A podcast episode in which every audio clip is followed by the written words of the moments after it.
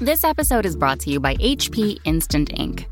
No one is reading your mind, but HP Instant Ink knows when your printer is running low and sends new cartridges before you run out. So you never have to think about ink. For details, visit hp.com slash instant ink Spotify. Conditions apply. Frontline Gaming presents presents 40K Stat Center Stat with your Center. hosts Val Heffelfinger That's me. and the Falcon.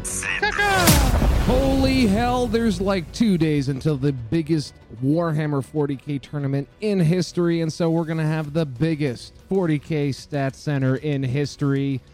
Or your money back. Good thing you didn't pay for it. First thing up, we're gonna do a little meta stats rundown with our man the Falcon, fresh off his psychotic, pathological tour through every single list that has been submitted to the Las Vegas Open. I believe something like 7,000 pages of information. I don't know. I'll Uh, let him tell you. I mean, it's 20, 2,700. 2,700 pages. This is bullshit. I'm, I'm upset even thinking about it. And then after that, ladies and gentlemen, we've got three, sorry, count them four, outstanding interviews with four of the absolute best players in 40K. And I might say, four of the better interviews in 40K. We've got Nick Nanavati. We've got Manny Chima. Matt Morisali from Down Under, and wrapping it all up will be our man, Brandon Grant, telling us how he's going to do it all with his favorite army, the Astra Militarum. So why don't we segue seamlessly now and let the music fade? Peter, are you alive? I'm barely alive. I just spent about eight and a half hours driving from my remote hometown in the middle of nowhere to Edmonton, Alberta, in the hopes that I can catch a flight first thing in the morning to Vegas. It's uh, it's been a trip. I spent the last three days, uh, about eight hours a day, hammering through lists, looking for uh, patterns, uh, taking down unit numbers, checking for um, you know faction representation, looking for archetypes, and even uh, doing my best to try and help out those people that may have uh, misunderstood how a list is actually supposed to be built. Sent a 10 or 11 uh, emails out uh, to get some people's lists fixed up so they don't get models pulled at the event. Models pulled and uh, no scarlet lettering of being a cheater because Exactly. That's the whole goal. Because I don't want you, if you're there running your pure, amazing Tau list that you're not trying to copy off of anybody with, and then you chose to run nine units of drones, um, just remember you can only take three. So Yes. just, but you can give all those other guys two drones apiece and just make up the difference. So just do that, guys. Just go forward. they probably That's a good one. They probably went to the Heffelfinger School of List Building where you can bring five gallants. Yep, exactly, mm. exactly. So- and there's a few other little ones. Legends. A lot of people. I shouldn't say a lot. A handful of people forgot Legends wasn't a thing at LVO. So stuff like that. Right it should on. all be cleaned up. I may. I'm not going to say I caught everything, but I caught enough that I think we're going to have a pretty good showing, at least from a list front. All right. Well, we rarely get to do this, so I'm throwing it in. Crack open those spreadsheets, nerds. Because it's time to put the stats in Stats Center. Courtesy of 40kstats.com. All right, Pete, enough with the administrivia. Let's get to some cold hard facts. Let's look at first the overall shape of things. I did try to paraphrase some frantic uh, messenger uh, messages you sent me yesterday, but let's look at let, let's look at the faction breakdown here, just uh, from a high level. How is the meta breaking out for the LVO? Um, the meta is it's a space marine meta, just as we expected. Uh, what we're seeing is very, uh, very much akin to what we've seen for probably about the last two months across the world, in terms of uh, in terms of what's seeing play. About 27% of lists coming to LVO are uh, going to be the Adeptus Astartes. Um, And how does and, and literally since I guess usually you're using the post uh, Iron Hands FAQ as sort of that last the, the last benchmark in the meta. yes. Um, what would the faction like? What would the the share of the field be in that stretch? I mean that post Iron Hands meta, it's it's hovered between about 25 and 27. Okay. Um, so some events to get a little higher, uh, especially in some very competitive metas, and then other events, um, you're, we're actually seeing at some smaller GTS is almost no um, marine showings. I'm not sure if that's just a, a state of the area or perhaps people are kind of getting a little uh, bored of them. Whatever. Um, but yeah, so 25 to 27 has kind of been the the, the where the, the faction has plateaued. Um, we're not seeing much more. Um, what we are seeing is increases in Eldar and Chaos Space Marines um, across the board, um, but they're not taking from the Marine pool. They're taking it from everybody else. Interesting. So, uh, of that Marine pool, how do they break down into into sub factions? And that, that this is Codex Marines too, right? This is Codex. Yeah, I'm not talking about Blood Angels. There are a number of Blood Angels, Dark Angels, Grey Knight players. Everybody has something, um, unless you're a Warhound Titan. No one brought the Warhound Titan this year. He had to. He's kind of sitting alone. He's a little sad, but you know, such is life. Um, in terms of breakdown, Iron Hands are by far the the biggest uh, faction showing. There are 95 uh, Iron Hands players of the 795 people in attendance. Um, so you, know you're looking at about 12% of the meta, almost 13, um, is just Iron Hands alone. Um, I blame Brohammer for that, given like essentially their entire team, other than Mark Perry, brought them. Mhm. But that's a whole other thing. Um, then you have Imperial Fists. They've got 36 Imperial Fist players coming in, uh, bringing that hot and heavy extra damage uh, at the event. Next up, Raven Guard has 32 players in attendance. Um, and then you have Ultramarines with 26. Wow. Yeah. Oh, oh good Ultramarines showing. Um, they always ha- have. They were the most popular pre Codex, right? So they've always had a decent amount. Um, White Scars have 13 players. Crimson Fists have one one old guy. What about na- what about salamanders? Oh, you want to know about salamanders? Salamanders, there are six, which is a lot because that's more than zero, and we've seen essentially zero for months now. It's, uh, basically, after the salamanders pack came out, you've seen one, maybe one salamander player every couple of weeks has shown up at a single event. It's Yeah. just uh, so we have six, which is neat. Kind of fascinating. Yeah, um, they've they've got some interesting lists. There's a uh, it's a veritable hodgepodge. You know, it's not like a lot of the other factions where you kind of see a template. Um, like Raven Guard, you're seeing the Assault Centurion combos, uh, Centurion devs, uh, Elias or Elias Issodon making a big showing in a lot of lists um, at the event for the Raptors with Raven Guard. Mhm. Um, Ultramarines, it's a lot of aggressors, special characters like Marneus Calgar, uh, Guilliman. Um, so you're getting these kind of like mobile gun lines people are building.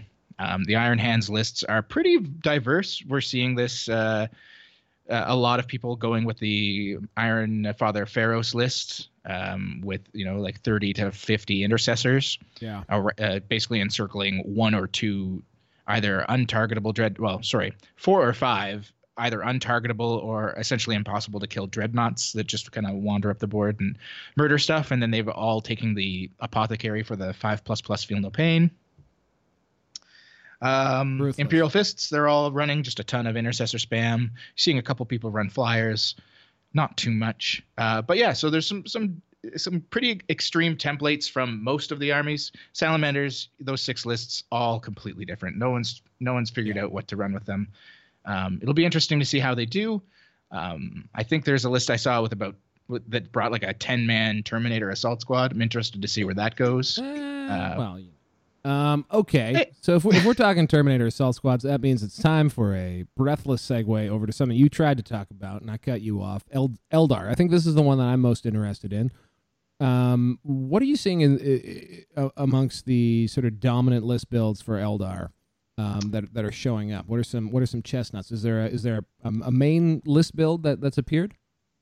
Sure. So in terms of like Craft World Eldar, there's 65 people that are coming with Craft Worlds. A lot are uh, relying on kind of the old tried and true methods of um, uh, fire prisms with some kind of flyer spam. There's a good amount of flyer spam. There's probably five or six lists that are straight up nine or ten flyers at the event.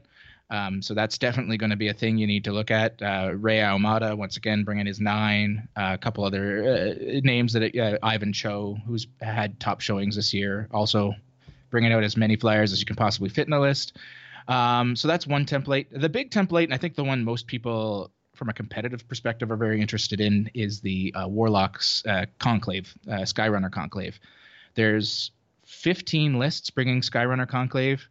Um, some are running them with uh, like a lot of Skyweaver jet bikes. You're seeing that as a as a trick with like Jack Harpster, for example, bringing that, and then others are running them with the grotesques, like uh, Chris Blackham using the grotesques as like an anvil.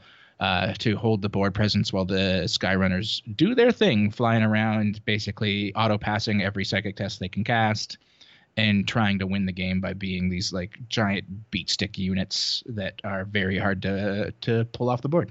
Fantastic. And how many have gone for that, um, you know, efficient shooting Eldar that's not flyer spam? I guess the kind of stuff uh, Colin Sherman's been talking a lot about. Yeah, so I would say the uh, kind of expert crafter with masterful shots combo, you're seeing that quite a bit. Uh, just let me give me one second, I'll bring it up. Um, I s- would say we probably had about, boop, boop, boop. instead of saying about, I can just bring it up there's about 17 lists running that specific combo. Um, so that combo, expert crafters with master uh, masterful shots, a lot of people are at least taking one, if not multiple, detachments with it. 18 lists, sorry. Um, and and what that brings is um, almost like making Eldar Imperial fists. So they're extraordinarily accurate because they're rerolling that one hit, one wound per unit, um, and then they're ignoring cover. Night spinners um, are everywhere at LVO. Uh, I think, and and you'll have to uh, give me a second to double check the number, but I believe there are more night spinners than anything else in the Eldar Codex at the event, with the exception of troops. There's just so many. Um, so just give me two shakes to pop into my other spreadsheet. I'm sorry, folks, for not being super de duper prepped for this. People are just happy to have you. Don't worry. Uh-huh. So on my last check, and this was before I uh, kind of went through the last probably 15 or 20 lists to make sure I hadn't made any errors.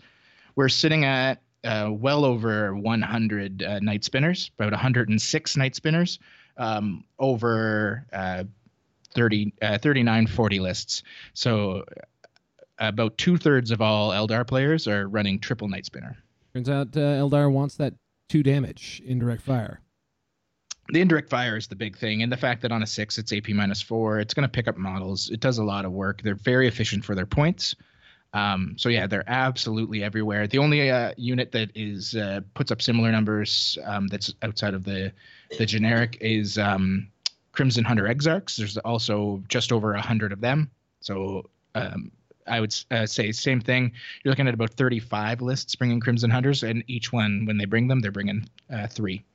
Fantastic. So why don't we route it out to the third, I'd say, big uh, contender here, uh, which of course is chaos, and that is obviously a, a, pretty broad brush to to paint with. What are some of the archetypes we're seeing coming out with chaos?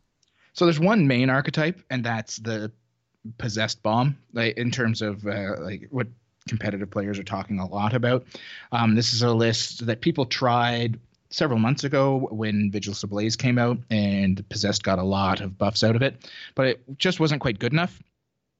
They died way too fast was the big problem. You'd get them on the board if they managed to get to combat. I mean, just 20 possessed are going to do a lot of work, but they it was almost impossible to get them there. But with the bonuses that Alpha Legion got, Word Bearers and and um, Night Lords in the latest uh, Psychic Awakening, Faith and Fury, um, they've kind of reached that critical mass of buffs where you can probably make at least half the squad survive up the board in most matchups, and that's all you need. Um, it's a very cheap unit. It's like uh, 340, 350 points, depending on how you build it, um, that will wipe another person's army if it gets in. Um, so there's 22 players running possessed bombs. Um, and that comes out to um, almost it's about 370 uh, possessed are showing up at the event. Okay. Most people are running between 17 and 20. Um, with, with one, at least one person deciding to go double possessed bomb just to make sure at least one of them makes it. Um, but yeah, it's a really cool build. It's kind of like the the build you're seeing TJ Lanigan run it. Austin Wingfield's got it in there. Alex Harrison. I mean, I could go on. Jim Vessel. Uh, a lot of the bigger chaos names. This is what they've turned to. The other list that had been seeing a lot of talk, but has isn't seeing maybe as much play as uh, people would have thought, is the um, Khorne Lord of Skulls. So a lot of people after chapter approved got really into the Khorne Lord of Skulls as being like the list that's going to do a ton of work uh, because they re- became so cheap. Now Um, I, I got to ask you on, on chapter tactics. This kind of got downplayed a little bit, but in the back of my head, I was like, I don't know, man. I'm pretty sure there's a lot of lot of junk you can layer on there. Off the top of your head, can you think of some of the stuff you can juice a Lord of Skulls with, just because of their keywords? Um, it's really not what you can juice them with. It's it's more the fact that like you still have enough points to take um, like Deredeo dreadnoughts with them or Heldrakes or other things. Um, and that's what you're seeing with these lists. You're not seeing a lot of people trying to buff the their Lords of Skulls. They're letting them do all the work and just putting you know um, chaff or quote unquote distraction current effects is in the way. Um, so there's seven people running triple Lord of Skulls. Um, they're going to be t- about 23 um, Lord of Skulls lists in attendance. Uh, uh, 23 Lord of Skulls in attendance at the event. Um, it'll be interesting to see how they do in terms of names. I mean, Don Houston's always going to be the big one that people will turn to when they look at this list, and everybody's. Uh, I shouldn't say everybody. Everybody that follows Chaos Space Marines on Reddit is going to copy Don Houston's list in the future because that's just how this works. Is there anyone repping Renegade Knights that uh, maybe came out with some good tech? Um, in terms of uh, the Renegade Knight list, there are a ton. And the thing about Renegade Knights is coming into this event, they're one of the only factions other than Eldar that actually have a positive uh, win rate across the board against Space Marines. Um, at least in the kind of last couple of months after the uh, Psychic Awakening books uh, came into effect. Uh, they've got like a 53, 54% win rate against most Marine lists. Um, and what we're basically seeing with them is double or triple Knight Despoiler with uh, Armiger Moiraxes, or sorry, War Dog Moiraxes for the, the Chaos side, because those Moiraxes add a lot of uh, low grade firepower to the list. And the despoilers are almost exclusively running double thermal uh, cannons because they're just so efficient. Right. You are seeing a few lists that are going with uh, like the old uh, what kind of Kenny Boucher ran at SoCal this year with like triple Lord Discordant on top of triple uh, Knight Despoiler. Huh. Not not sure if that's too elite or not. Yeah. Um. Well, it'll be fun and Yeah, quick. for sure, it'll kill. It'll either kill a lot of stuff or die real fast. Real easy on the back. Okay, very Yeah. cool. So, uh, just to wrap up this segment before we get on to the uh, the big names that we've we've got some nice interviews with. Um, anything catch your eye? Like any any list or design or something that you're excited to follow in our insane 36 hours of coverage on the Sure. show? So, I'm I'm not sure how well this list is going to do, but I'm super excited about it. Um, only one player is running any of the ork buggies because they're terrible. They're just. I mean, the scrapjet maybe is okay. There is one player, one champion, one hero. Uh, we'll call him hero of the people, who is running only ork buggies Who is and I just I just want to see it. Like I want to see what happens when someone only runs like 27 ork buggies and tries to see what's going to happen. Who is it? His name, are you ready? Yes, Is Chris Fisher. No, know who he is. Chris Fisher. You Chris hero. Fisher. If you are listening to this, Chris Fisher, I want you to know. I really hope this isn't a joke list that you put in because you're not actually attending the event, like some people do, um, and that you actually are there because I would love to see your 27 ork buggies just flying around, getting shot up by whoever. But if you go even like one and five at the event, I'll buy you a beer for sure. Oh, Chris Fisher's going two and five at least. Two and five. Yeah, he's going to the ghost round with, He's with a going to losing the first record. round as, uh, With a losing record. And four. Yeah. yeah. I mean, it happens, right? Mathematically, there could be. No, that's not possible. no, it's not possible. Uh, I just can't do math on the fly. That's okay. Um, No. Favorite storyline that you're looking forward to seeing unfold before our very eyes. favorite storyline going to LVO. I am going to have to say it's going to be um, how the top three play out. I'm really curious to see if anyone's going to be able to top Richard Siegler after uh, the points from Atlanta Open came in. He's barely got a lead on Jim Vessel, but a lot of people have tossed Jim Vessel to the to the trash because his main list got got thrashed to pieces, and he's been kind of scrambling to to make something new work. But he hasn't had a lot of reps. Um, so yeah, that's going to be interesting to me. Does someone like John Lennon leap, uh, leapfrog Siegler if Siegler doesn't perform? I mean, this is his first event running Iron Hands, um, so that there's that. But I mean, these Brohammer guys, they put in work when they when they make these lists. So I think that's my big one: is does somebody get the points to to leapfrog Siegler, and who is it? Why not? Why not pick the biggest possible story at the biggest possible event? I love it. Uh, my my personal uh, pick is will the uh, stream that I have been saying is going to happen actually happen, and I'm excited to say it looks like it will, and you can find it at 40k Stat Center on Twitch. We've actually created that account, um, and it is uh, it is ready to go there. We should have um, uh, excellent coverage from the floor supporting what our good friends Reese and Frankie will be covering on the main table on the GW stream. I'm hoping to even be able to maybe do picture in picture. I don't know. Maybe It'll be super cool. I mean, we did just add a new um Oh my goodness, a how could I guest host, right? Yeah. L- literally today? Yesterday? Yesterday, whenever he bought that plane ticket after you like uh, peer pressured him for about 3 minutes on uh, the, MSN Messenger. It was perhaps the fastest and like easiest fold I've ever seen to buy a cross continent plane ticket. It was like, I, "Hey Tony, why don't why don't you come to the LVO?" And then he I love it. I love it. So, folks, just so, case, so you understand, so right now our team consists of myself, the Falcon, who's going to be running a camera on the floor, trying to find the best games for you guys to watch on the secondary stream. Uh, while Frankie and uh, Reese do his thing, we're gonna have in a booth. I don't know where the booth's gonna be. Maybe in the bathroom. We'll make it work. Actually, uh, uh it's projected to be next to the bathrooms. So uh, even better. Even better. uh, so, and that's going to be with Adam Camilleri, the mouth from the absolute furthest possible south, uh, from the Down Under Network slash now Art of War Network, um, and we've got Paul Murphy on there from Forge the Narrative, mouth from a different south. From a different south, also providing just like the best possible coverage we can. Val's up in some weird land running a drone. He's going to be making sure that when systems go down, he fixes them. He may do some charismatic interviews. We don't know. And now we've got Tony Pierce, the man, the myth, the legend, the panda also pants. known as the Panda Pants uh, over on Reddit. If you uh, follow Sir Panda Pants over on Reddit, he's the guy that provides you with all the juicy week to week tournament coverage, either via 40kstats.com or just his hard work gathering those lists for you guys. Uh, he's a great guy. He's one of our best friends. He's one of the um, backup co hosts whenever Val or I get way too sick to do this job. Um, he's just an excellent folk, and he just on a whim bought a ticket to LVO just to help us out. So he'll be there. He'll be helping with uh, grabbing people for interviews. We may even get him on a mic. He is by far the handsomest of all five of us. Um, so he probably is going to get as much camera time as we can get him. You know, as the least knowledgeable, I was hoping I could at least you know, maybe hang on to most handsome, but uh, you were almost there. But we had to bring in a, an actual personal trainer.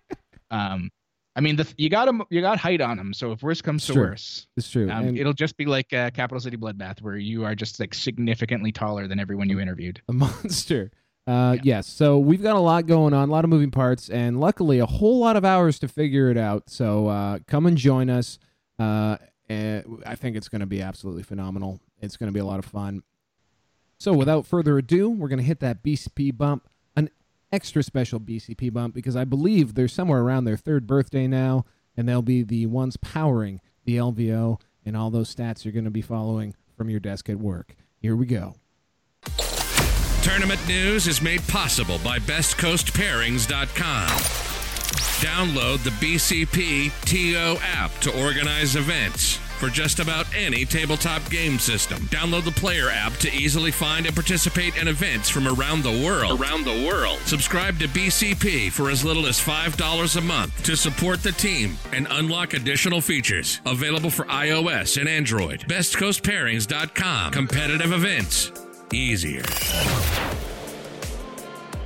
All right, Mr. Falcon, we are now going to introduce our first guest on the show, the most infamous 40k player, player I think still in existence, the one, the only, Nick the Brown Magic Nanavati, uh, in an interview with yours truly. But I thought maybe we would quickly talk a little bit about Nick uh, with you, Falcon. What's your what's your favorite Nick moment?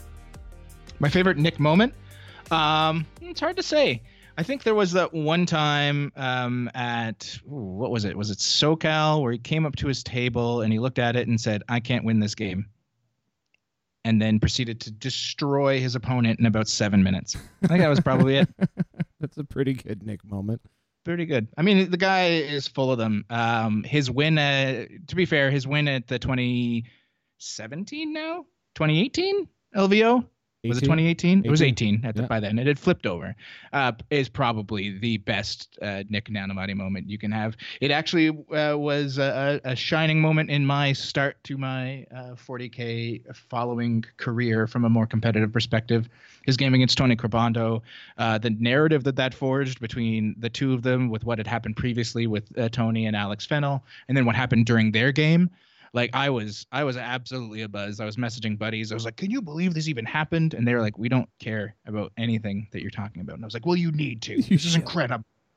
I'm going to This- dedicate a large portion of my life to making sure people care about this. Because it's worth it. It's and I mean, to this day, we we get to watch all these amazing narratives break down, and that was one of the first really, really, like it was poetic how that game played out. It was awesome. It was uh, it was it was uh, definitely a wonderful crescendo, and uh, what's the word? Uh, cosmic justice, instant karma, instant karma. There we go. Something like that. Instant Anyway, um, so a lot of people are talking about Nick, half jokingly, but also not really, having a bit of a down year for Nick.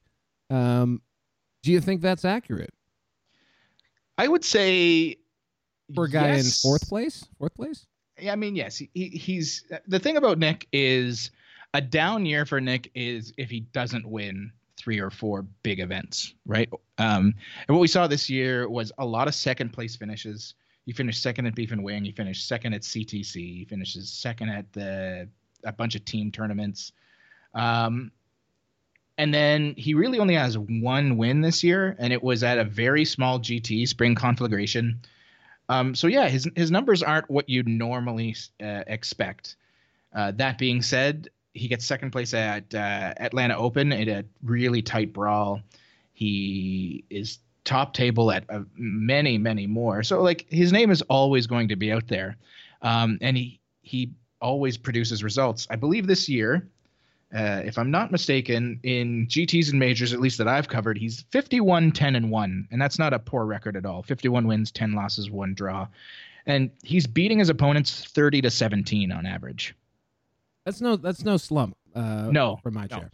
Those are those are the numbers that you know match up to any of the say top 10 20 players uh, in the world and are better in some cases that uh, that low end 17 there aren't too many players uh, that can uh, can boast having that low um, uh, an against record That's amazing. Okay, any uh, final thoughts about Nick before we kick it over to an interview with Nick? super excited to hear what he has to say about his list. I know he's been talking about it online uh, because he completely 180'd. He went away from the Iron Hands he's been playing for a while. He did have a quick game with a kind of Skyrunner Conclave at an event that I don't think panned out the way he wanted it to. And now he's turned to White Scars, and it's a very unique list. I love how it plays on paper, um, and I'm super interested to hear what he has to say about it. Your origin story is somewhat known, but I'd like to be a bit more specific. How did you get into competitive 40k specifically, rather than you know uh, playing dollies with dice? I kind of just fell into it gradually. I've always been a competitive person. Um, it's the brown in me, you know. So I was a kid, but I went to like my local stores RTTs whenever they ran them every few months, and I just enjoyed going. It was I got my butt kicked every time because I was like 11, 12 years old, but I enjoyed it. I had fun, and I always I didn't care that I lost. I strived to be better. That really, um, because I guess when you're a kid, you you don't care about success. You just care about having fun.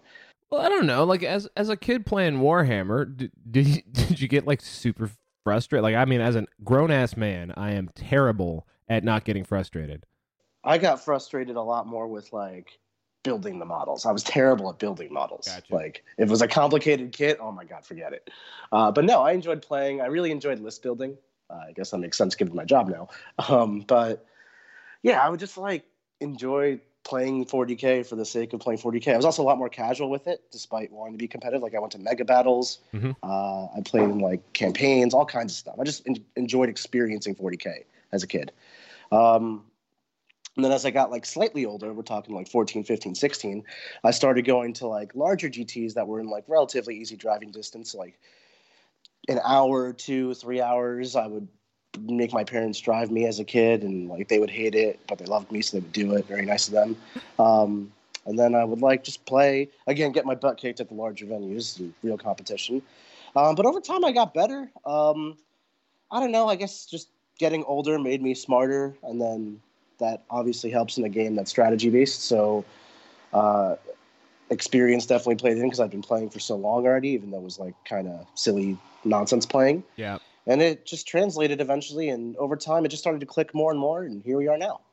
So what what was your first like uh, large event win? So it wasn't a win, but my I was 14. Or, yeah, I think I was 14. It was 2008. I want to say, maybe it's 15. Doesn't matter. Uh, and I went to. This is the first time I ever flew for a GT, and it's because I had family in the area. So I like made a excuse basically. My parents were going to see family. And I was like, "Bring me, and I want to play in this tournament." They're like, no, and somehow begging and whining got me there. Um, and it was uh, it was the Necronomicon in Florida. Uh, this is like a hundred thousand years ago, 2008, and it was I don't remember how many people it was, maybe 60, 70. It was a big deal at the time back then because there weren't so many GTS, and there were big names at the time then, like Mark Parker, probably some others I don't remember at all. Um, and I went undefeated, which is that's never a thing I've done before. Um, and it was a five round GT, what would probably have been considered a major back then, even by today's standards, maybe. Um, and I didn't win, but I got like second place because battle points, which I was super stoked about either way. Yeah. And then I felt like I was like making it, you know, like, oh wow, I actually am good at this game. And a lot of that success, unfortunately, in hindsight, was due to luck. Like, uh, and probably uh, the game was at a younger state, I would say. So the level of skill I attained back then wouldn't carry me nearly as far today, but the, the game wasn't as competitive back then. So I got away with it. All this garbage that you've been doing with coaching people and like teaching the game, like I just can't win an RTT anymore, and it's your fault. I, do, I ah. it's not possible. Well, you know, it's, it's my win rate has also gone down a fair bit. I'm doing too good of a job out here. this is awful. Stop this now, okay? I Let's should go back to the good old days. Everyone's terrible, and then it'll be fine. Yeah. I could just win on matchups sometimes. It was great. Anyway, all right. So segueing a little bit, um, you are the Brown Magic. You won the ITC and LVO in the year 2018. That's correct. Uh, sparking, uh, I think that was kind of like perhaps the watershed moment for competitive 40k. I think that was when things started getting a little more legit. My read. I don't know if you agree. It was, it was kind of a perfect storm per se. I had uh, just recently stopped working at Revlon, my real time big boy job, so I had a lot more free time to pursue competitive 40k. And then the Tony thing happened, of course.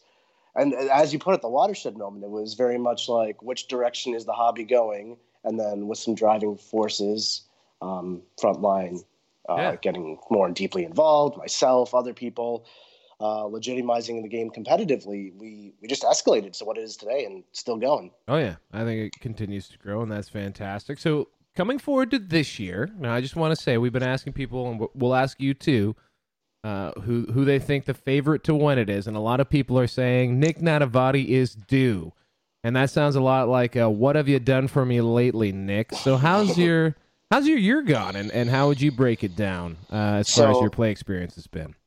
Very interestingly. You're uh, still in fourth, fifth, where are you? I think fourth. Fourth is last Like so, it's like it's Yeah. not like a failure of a No, no, year, no, but you I'm, haven't. I, am a scrub. Yeah. um, no, so I think this is really interesting because I've been placing very consistently. Like I top eight pretty much every event I go to. I've gotten second. I think 55 times this year. I can't even tell you. Um, so definitely a bit of the bridesmaid lifestyle is here. That means you've Um, played uh, in more GTS than there are weeks in the year, but that's fine. Yes, yes, that's true. Um, I do have some some wins, so it's not like I'm just doing nothing out here. Uh, I won the Spring Conflagration Tournament, which is just like a small 40 person GT in the middle of nowhere, uh, Minnesota. Very proud of that one, obviously. Um, When is that in the year? Maybe I should go hit that that's in May, or at least it was this past year. Uh, I went because I had a place to stay for free, and I was visiting my friend Tyler, Tyler DeVries. So it was just good, good, convenient, fun tournament, see some friends. Um, then, of course, I was on Team England this year, and then we won uh, ETC. So that is certainly not my win, but I definitely want to believe that I contributed to it. hmm Um, and then I won the Nova Invitational. So while it's only a 32 person invite only tournament, it is pretty hard. So they say. So Pretty tricky. yeah, I'm not I'm not doing nothing out here. But, also, I totally forgot you won that, by the way. So there you Oh. go. Well, thanks. Kudos. Yeah, don't forget. Thanks. Um, but yeah, I, I definitely haven't brought home the number of first places that I have in the past. Uh, traditionally, I at this point I've won Adepticon four times, um, and then the year I didn't win Adepticon, I won LVO. So pretty much every year for the past five years, I've won a super major. You're you're going down you're going down swinging on top tables at them still. I mean, even the yeah, yeah. the, yeah, the year that you didn't win Adepticon, you lost to Matt Rhett running uh, Crazy Yeah. Tyranids in the finals. in the finals. Uh, you know, you've lost top table a bunch this year as well. Yeah, yeah. I lost to Richard Siegler on the top tables of Pro Tabletop. Um, so it's not like I keep saying this, but like I'm relevant, guys. Pay attention to me. um, Well, fourth place ITC is still relevant, and I think there's there's no doubting that. So I think you've talked a little bit about about this on Art of War, and I suggest everyone go back and listen to the episode where Richard interviews Nick. But you kind of get into some of the reasons behind your year and why you think you may have come up short. A lot of that had to do with switching around on armies. Do you want to comment about that a little bit? You're now freed from the shackles of your orks. I had the the intention to stick with Genestealer Cult the entire year through and, and just rock it because they they were super flexible. I really enjoyed their play style. They were really strong, and uh, that was my plan. And then a combination of the Marine meta and then Chapter Approved boning my army in half basically meant that that was a suicide mission. So had to change yet again. Uh, swapped over to Space Marines, and I figured if I got an early jump on Space Marines in like October, by the time LVO rolls around in the end of January, um, I'll have enough time to get pretty decent with them. And that's more or less what I've been working on all season. So it's been working, um, but still the every both of the losses that I have in super majors so far with Space Marines have been attributed, or I could attribute them to a lack of experience with my army. Hmm. Um, at the at a super high level, like I'm making like micro mistakes, but that's the ones that'll kill you against like Richard Siegler at the top table. Yeah. Um, so it's not like I've solved my problem here. Well, hey, um, maybe the uh, meta solved it for you because old old Siegler has had to is now going to be playing catch up with you, if I'm not mistaken. Uh, yeah, that's that's true. He did just recently swap over to Iron Hands, although his version of Iron Hands is actually a Tau army in disguise. So I don't know how different it'll be. okay, well, we'll see. there are other things that go on that you have to understand. Um, of course. but anyway, okay, so that's that's your so for you. I mean, obviously, you were you you had some great moments this year. What was your biggest moment or biggest win or whatever? What's something that stands out for you this year that you'd you'd like to highlight? Um, honestly, it's not actually related to to any wins I've done. Um, probably starting Art of War, uh, leaving Knights at the Game Table, and, and making my own brand with it. Uh, I, I just love that I was able to take that step for myself and go the direction I really want. So that's more of a personal goal, I guess, than a than a 40k goal, but it's related to 40k, so I'll count it. As far as wins go, um, ETC is always going to be my number one. Uh, it's a team event, so I can't claim it as my own, and I don't. Uh, obviously, every member of my team had so many hours put into it, and every member matters in every round. So no one person can claim any credit. But it's to, it's the hardest tournament in the year by far, and it's so much planning and prep goes into it. So to win it two years in a row on two different teams is truly an honor. Um, and I think I'm the only person ever to win it on two different teams, so that's cool too. I would think so. I would think that's probably pretty damn unique. And depending on what they do this Well, year, well, some people have played on different teams. Yes. they yeah. but to win is a different story. Yeah. Um, normally, Mercs, as uh, as I'm sure they're hotly debating, normally that's a more desperation play for a team. Uh, Yeah, Rather than right. But But we're not going to get Hey, into that. it's okay. If they change those, my my dream for Team Canada is to be Team America's farm team. I've been saying this for years. I, we should be the four best Canadians, and then and then For four of the runner-up Americans. I think it would work really well. Anyway, um, okay, so that's the highlight. I think that's a pretty obvious slam dunk highlight. What a wonderful team that was too. A lot of great people on it, um, and just like a really great arc. Uh, yeah, they, they it. were a treasure to play with. Like, I really enjoyed my Yeah. time with England. um, just a real technical approach to to that tournament too. My favorite 40k. This is my highlight. My favorite 40k stat center the entire year, by the way, everybody is the ETC episode. I think that stands the test of time, listenable in any season. Go back and listen to it if you haven't already. It's fantastic. Um, okay, that's enough plugging for me. So let's move on now. We're here. We're here on a LVO hype show. We're 15 minutes into this interview. Um, and we should probably talk about the LVO. Um, my first question is, why? What are you playing at the LVO, and why isn't it the possessed bomb? You so-called chaos fan. All right. So the possessed bomb is, is real, and the chaos is at my heart. Um, I played one game with the possessed bomb, and I haven't. Remember, I haven't touched chaos pretty much in a year because I went from orks to Genestealer Cult to now Marines. If Yeah, I'm not mistaken, you are an early an innovator of the possess bomb. that's true. That's true. I put time into possess before they got good. I'll say. Um, before they got Alpha Legion, before they got points drops, before all this stuff that made them actually work, I was all on like Death Guard, Nurgle possessed. Dude, there's so much here. Uh, and like the, the strats were close, the synergy was there. It just had too many hurdles to overcome to really make it on the top tables. So the idea was never fleshed out and explored, at least not by me. I think Mark Perry put some time into it, but it's a middling success. Um, then, not to put anything against Mark, it's just a hard army to No, he's middling. I, I Yeah. get it. I get it. Yeah. Um, then this happened. And I, you know, went crawling back to my first love, chaos, and I was like, well, let's make some stuff happen here.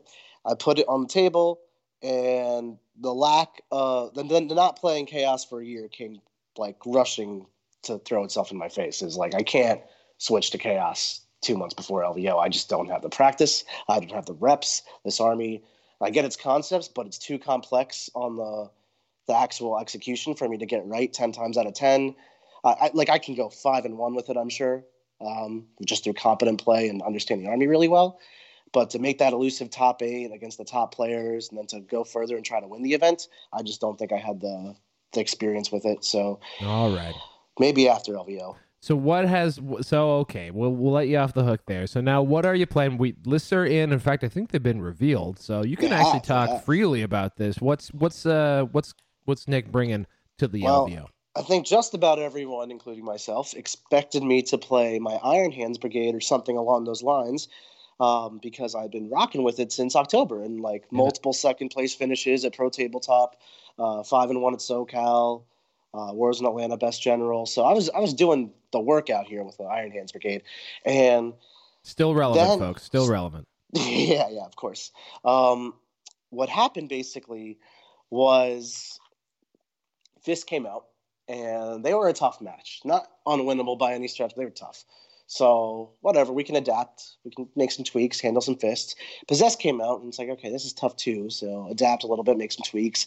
Fists and possessed are polar opposites on the problem scale. Like Fist shoot you with artillery, possessed charge you with possessed, um, and they're unshootable. So it's like, well, solving both at the same time is a little bit difficult, but we can make it work, I guess. And then LVO goes ahead three days before list submission due, and then uh, they put out this terrain format, which most people probably just was like, "Oh, cool terrain," and I was like, "Oh my god, terrain!" Um, it's a very drastic difference from the formats I was expecting and the terrain layouts I'm used to. Yeah. Uh, I actually covered it a lot in depth on an Art of War article on my website, theartofwar40k.com. Shameless plug. Nice. Um, then uh, it basically sent me into my Iron Hands just aren't going to work mode. At least, again, I probably could go five and one with them, but against those top players, too much stacked against me, not going to go the long distance with it. Uh, and I've been talking a big game up on White Scars for the past like few months that Oh my they were one of the strongest Marine factions, just super unexplored, and through the lack of time and good players just gravitating towards the more obvious builds due to lack of time, like Iron Hands or Imperial Fists. Um, so no one's really put the time into White Scars. I know Nick Rose has been putting the time in himself lately, so I've been helping him with that, getting some ideas flowing on the White Scar train in the background, and then I guess I just decided go for it, YOLO. Let's play some White Scars. You So YOLO to White. Scars? I, I YOLO'd to White Scars. That's the long story I'm getting at here. So let me get this straight. So you've gone to White Scars. Lennon's Yeah, gone yeah. to Fists. no, he he YOLO'd to Fist and then YOLO'd again to Iron Hands. Oh, he's back to Iron He's- Hands. Okay, but he was already running sort of an Iron Hand hybrid. Okay, well, he was running on Scar Iron Hand mix. Now Yeah. he's gone pure Iron Hands. Yeah. and then and Siegler went from Tau to Iron Hands. Siegler actually went from Tau to Fist to Iron Hands. So Okay. everyone's just all over the place. This is awesome. Rose Rose went from Iron Hands to Scars. Yeah, Uh, hilarious. Alex Harrison went to Possess. Just nothing makes sense in this. This is wonderful. Okay, so that's great. Um, and my question to you then would be, oh man, we didn't bring Harrison in on these. He's gonna be mad. Oh well. Don't be mad at me, Oh Harrison. well. Um, the um, the thing I would ask you is, uh, why? So what? What? It, you you spent five ten minutes talking about how you couldn't possibly change armies.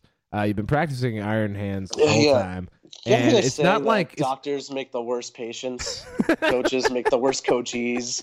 that applies to me so hard. So why? Why? Why the what? What is the meta call you see in in White Scars, other than it being kind of snowflakey in my view? And uh, I don't know what I'm talking about. So tell me why White Scars? No, no, snow, snowflakey, and it's snowing out here, so so Oh, fitting. it's- Um, is part of the the reason, not for the sake of snowflakiness, but white scars being what they are is no one knows what they do. okay. Like you might understand white scars in theory. They got master snares, assault doctrine, damage plus one, movement tricks, but like that's fairly nebulous. You know, those are non-specific what they do's. So I'm hoping not to get you people, but I'm happy hoping people's lack of experience can carry me fairly far with the white scars. Um, because it's one thing to know what they do. Like I'll explain to people, I'm not a gotcha kind of player. But it's another thing to understand what they do. Like I can tell you my smash captain can move 30 inches and charge you. But then do you know what that actually means as far as where you should put your models? Like that's a Mhm. different story. I want to say 31 Um, inches away would be where you put the models. Nah, that's too simple. It's my guess. Um, I'm just guessing. um, so also, I think White Scars have a very interesting anti-marine meta perspective on them. Um, they they do go to damage three in Yeah. Assault Doctrine, um, or sorry, damage plus one. So like Damage regular dudes are damage two. Everyone's running intercessors these days because scouts just died of Thunderfires, so that's their meta teching for opposing Thunderfires is intercessors. So I'm meta teching for anti-intercessors with damage two on my army. Um, things like I can stack multiple damage modifiers. So like if I have a Thunderhammer on a Smash Captain, he's damage three, and then I have the plus one of damage from Master Crafted, and then I have plus one damage from my Doctrine, so I'm damage five. The way having damage from like the Iron Hands Dreadnought strat or the Spaceman Dreadnought strat rather works with bonus modifiers is not damage five half to three. It's three half to two plus one for Mastercraft plus one for White Scars. So it's actually damage four still. So I get around those little interactions really well. Um, and there's just lots of tricks. So I think it's a very interesting left field meta call, but fundamentally, um, I didn't feel like my Iron Hands could hang with fists on a pure damage output thing. Like a- from a efficiency standpoint, fist was just going to beat me in raw power. Um, so I figured if I can't hang with fists on raw power, let me go as hard as possible down the other direction and just play tricky, janky stuff. Yeah. So that'll let me at least try to leverage some skill and hopefully pull out some wins where I have no business winning. But this could totally backfire and watch me flame out, go 2 4 LVO and lose my job. It's going to be great. So, uh, so, so as usual, you- it seems like your battle plan is just outplay them. Yes. yes. I love you, man. so this is actually kind of neat. I mean, like the the White Scars is is one thing, but I, I've been talking to everyone about how the LVO, just because of the way Eighth Edition is kind of set up, um, it's kind of a blind corner, is what I've been saying to a lot of the other guests. Like it's the meta is wildly different than the last time we checked in. Like the the, the last like major like big time event. I'm gonna ign- forget something, but I don't think so. It's probably the um uh the Atlanta Open. You know, as far as like Mhm. something that a lot of people pay Yeah. attention to. Uh, Yeah. And th- that meta was really two months old because like that meta at the time was basically the same meta as SoCal because fists weren't legal, salamanders, not that they matter, weren't not legal. And so Um, every everyone's been talking yeah. about where are the where where are the Imperial Fists because I think they were supposed to be some hotness and and now maybe now and that's what's happening. And also, Psychic Awakening came out there since then Yeah. too, Yeah. um, and Chapter Approved, of course. So the meta from basically October to where we are now has shifted so much. So Yeah. This is all just kind of me adapting or trying to. Well, everyone, yeah, and everyone's kind of got a guess, and it was funny that essentially, like, all of you guys have made sort of a move and another move. It's it's really funny. It's Yeah, uh, there, there's actually a little bit of a chess game, I guess. I Yeah. never thought of it like that between the top players teching for each other. yes, one hundred percent. It's great. I love it. Do more of it. Okay, cool. So let's let's wrap it up. I've used up a lot of your time, and we've got uh, other people interview, not just you. Even though I could Clearly, I'm the only one who matters. I could chat with you all day, Nick. But uh, know, let's I let's Val. since we have um we have this this game of of uh, cat and mouse uh, smoke cloak and cloaks and daggers what do you think winds up being and comprising the top eight So I would say I, I expect four to five Marine armies. Um, yeah, I, I wouldn't expect like six, seven, or eight, and I don't expect some crazy low number like three or two. I would say definitely four or 5 Um, Chaos and Eldar will probably make up the remainder, being uh, two Chaos, and I'll say the builds don't both have to be possess bombs. We might see a Dark Horse build, uh, like Matt Morsoli is bringing kind of an old school Thousand Sons Play Bear type thing. So that's interesting. Um, Justin Curtis always does his own weird things, so that's cool too. mm-hmm. Um, and then you might see something dark horsey like Tau. Um, Brian Pullen's still rocking Tau, so he's Yeah. definitely a contender. Uh, I really don't, I, I don't want to bet against Brandon. I love Brandon, but I think he's not trying to win LVO this year with guard. I think he knows that. oh yeah I could be putting words in his mouth. no he's put those words in his mouth although he also Okay. would never like even if he was trying he wouldn't say yeah i'm going to try to win the LVO." he's trying to win the game in front of him man one game at a time he's the bill belichick of warhammer okay Yeah, I don't think we'll have a dark horse of who is this player in there. You might have someone breaking out, but then they will also continue to have a new year moving forward or a good year moving forward. i'm telling you man season. if there was ever a meta where you could have a random guy just accidentally win with iron hands or some shit i think it's this one everyone else I'm- is like getting so like technical and specific and someone just gets first turn fucking nine times in a row and blows everyone away You know, that's true. That's true. But I think the level of top talent, or at least close to top talent out there right now, yeah is higher than the number of people in, that are going to be undefeated at round six around five, even. sure Like, yes eh, so, right. if you're like an average player, I'm not even talking about low average, just average player with Iron Hands or Imperial fists or Go First, Win Monkey style army. By the time you hit round five or six, sorry can we break that down a go first win monkey style army Go First, Win Monkey style. God, yeah. copyright that. um, yeah. So if you're a type of player who who's relying on that to be your win condition, that's not going to work against someone who's of a, a very solid skill level. Okay. And then you're, I don't think there's, I think there's so many top players these days where you're going to run into that guaranteed by round five or six. Well, when you run into my horse in the race, Bubbles the chimp, in fucking the shadow round, um, I, I, I, I hope he has no mercy on you. Uh, Bubbles the chimp is a Dragon Ball Z character, and your your references are not lost on me. Yeah, I thought yeah, that yeah. was Michael Jackson monkey. Michael Jackson's monkey. Oh, it might be too. It might be. Maybe he named it after Dragon Ball Z. Maybe Dragon Ball Z named it after him. We'll never know. Moves and counter moves when you're talking with Nick Nanavati, even in the references. This is getting deep. All Even right. in the references. So, uh, what's your goal to? What's your goal at the LVO? Most obvious question ever lobbed up to anyone. Yeah, I mean the, the dream is to win, right? So uh, I'd say that's my goal, but you can never set that as like I'm gonna win. Obviously, no, it's not an expectation. Um, No, there's I difference would re- between expectations and goals, but yeah. yeah, yeah. Um, I would really like to make top eight with White Scars. Um, I think it's got the power to. I think it's dark horsey and cool, and like that'd be a cool statement. Like, there's five people who signed up as White Scars according to some dude's stats, so that'd be a really cool thing. Um, yeah, we'll say that's my goal. It's fucking galaxy brain, bud. All right. Um. Then finally, aside from yourself, who do you think is gonna win the Las Vegas Open? I think Richard Siegler is going to do it. I do. I think Siegler. he is. I, yeah, yeah. I think he's got. I really, really like his list. I think he's prob- probably the strongest all comers list you could possibly come up with. Makes me kind of jealous, to be honest. Mm-hmm. Um, he's also my teammate, so I'm a little a vested in quarterback. doing well. Um, but he's such a strong player. Like I played him twice, and both times, um, you know how sometimes when you lose a game and you feel like maybe you shouldn't have lost, but things happen. Every time I played Siegler, I felt like I should have lost. Like not like not like I was playing a poor game out there, but he played a better game than I did both times. So he he beats you on the strategic level, not the micro level. So if someone's gonna bring it down, uh, and I had to put money on it, I'd put money on him. I think it's it's it's gonna be fun. Um, I can't wait to see how Bubbles does. I hope you don't cross paths. Bubbles is never gonna win this. I'm telling you. I'm telling you. I got Bubbles number. Bubbles number is 69 for the record. I bought the jersey myself. Well, I think that's it, man. Anything you would like to plug or, or say before we wrap it all up? Yeah. So for those of you who don't know, I've recently started uh, my new brand coaching service called The Art of War. Uh, I'm going to be jo- going to Florida, like literally flying from Vegas to Florida.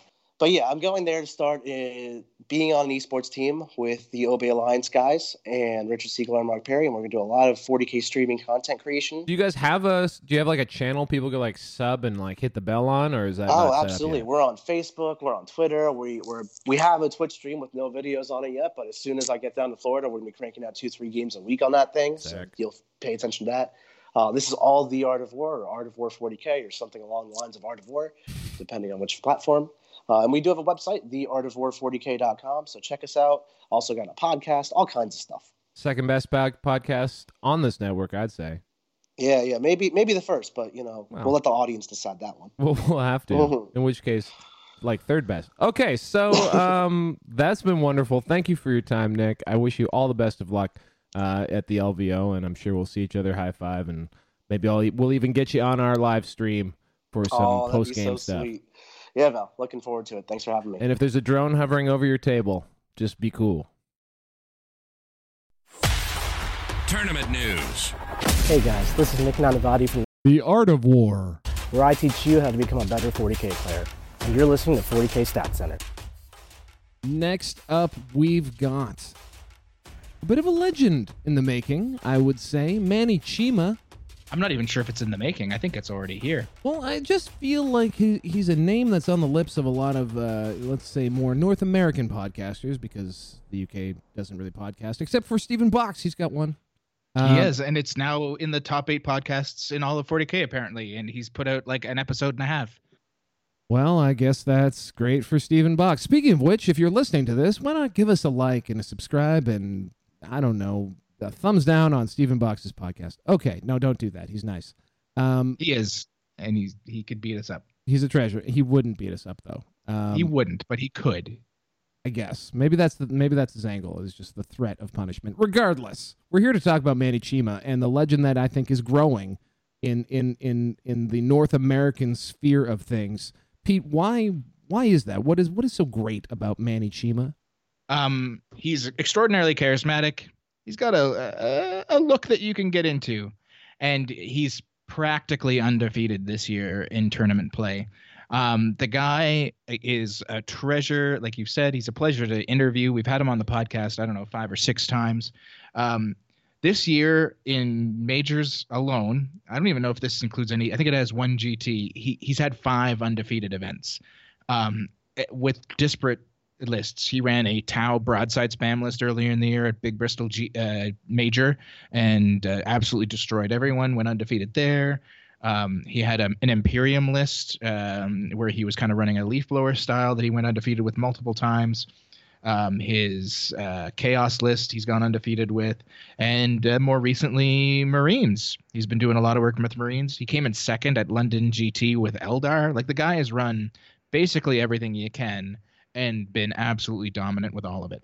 Crushing it, as they may say. Um, yes, and Marines was uh, was sort of where he was. He was doing the podcast circuit a little bit even before he took an interview with us. And everywhere I heard him talking, he was talking about really, you know, taking an already absurd uh, Centurion Marine meta and just cranking that up a little bit. And then he did a bit of a 180 on that list. Yeah, for sure. He's uh, now gone and decided that um, if there's going to be terrain at LVO, he is going to pretend it doesn't exist. Um, so his list is just straight up Imperial Fists with as much um, ignore line of sight as he can get. He's got, I believe, three Relic Scorpius in that list, three Thunderfire Cannons, three Rapier Carriers, and uh, just a smattering of units to kind of block them off if something bad happens. Um, that's a it's a devastating list. If that thing goes first against pretty much anybody, you're in a lot of trouble real quick. Excellent foreshadowing for when we talk about this with Manny. Uh, he has a great quote uh, on that very topic. I want to ask, just from a broader perspective, though, very quickly, what are your thoughts on these pretty massive pivots that some of the biggest, uh, you know, highest ranked players anyway have made in their army and faction choices? Like we've got Siegler changing, Nick Nanavati changed.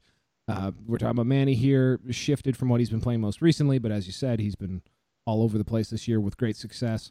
Do you think everyone can be like Manny and, and handle that kind of a pivot? No, I think we've talked about this before um, when we talked about the importance, especially at a certain level of play, with maintaining a list. Um, if you, unless you're the type of person that can get in four games a week, five games a week with high quality players, like at the drop of a hat, like say the Brohammer guys. I mean, they have team meetings at like Denny's where they go over lists with you know, scrap boards and It's probably and it's, it's chalk probably uh, and it's probably a Shoney's.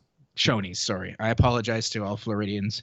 Um, but yeah, so you got guys like this that are doing that extra work. Um, I feel that they're probably a little more comfortable making large pivots uh, from lists and trying to play this sneaky game. Um, you got guys on the East Coast like uh, the two Nicks, Nick Rose and Nick Nanavati, who have both uh, kind of made this a very quick uh, switch to White Scars. Um, and it's the same idea where you know they can have a weekend where everybody from Beast Coast shows up, and that's you know like five or six of the top players in the world, and just play games for three days. Um, and then you have events like Charity Hammer that these guys go to, where they can kind of test side lists that play very similarly to what they're thinking about, so they get an idea. Um, and th- there's also a game within a game here uh, at this level, I think, where people are trying to trick their opponents into practicing against one specific list um, when they're going to immediately curve into something else. Amazing. A little above the table gameplay. Awesome. I think you guys are in for a treat. Here's me talking to Manny. You're not, and not only that, they're not the only ones who have heard this from. A lot of people will be like, "Yeah, Nick Brown, sure," but I don't know if you've heard of this guy named Manny Chima. So there's some hype behind Manny Chima. Who is this man? Who is this caped crusader? Oh, and I don't think I don't think we have a good idea yet of your origin story. A lot of the Americans they're on podcasts every five minutes, and you know we get to hear their origin stories. But I want to I want to know, Manny, where where did you get into competitive 40k? How did it start for you? Ah, okay. So I've actually only been playing the game for five years now, I believe.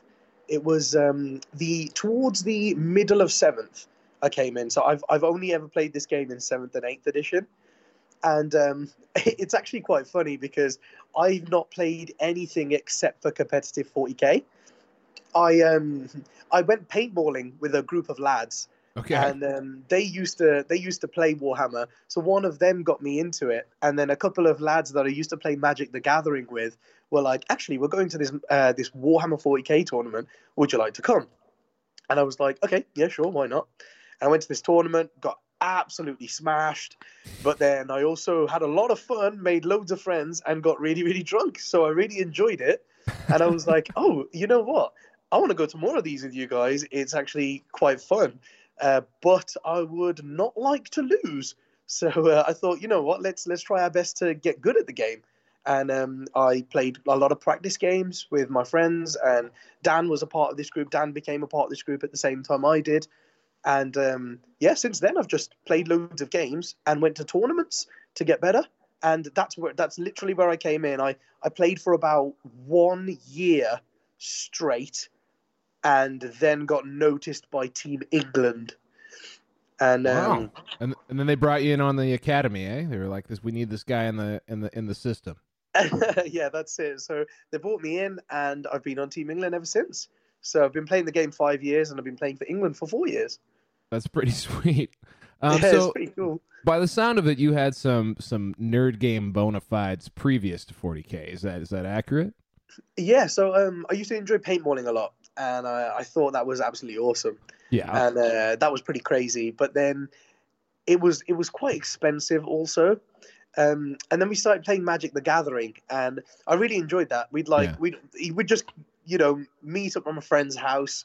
Uh, it would be at different people's houses all the time, and we'd just play Magic: The Gathering for hours and hours, and just you know talk about crap and have a laugh. Really, Mm-hmm. uh, so I really enjoyed that. And then the minute we started going to 40k tournaments, I was like, "This, this, this is really cool." Yeah. And then from there, I, I, I, started doing like consistently well, sort of like top tenning in tournaments. So did you Uh, did you have any like I mean you you're in the UK right like Mhm. in, North America it's very easy to have no I'd never even seen a Games Workshop or a Warhammer store but in the UK I Okay. feel like there's it's I'd, I'd imagine every major mall has a Warhammer store in the UK Yeah, like, so they're um, around a I- lot I live more In, yeah, I live in Wolves, and um, in Wolves we have we have a store in town.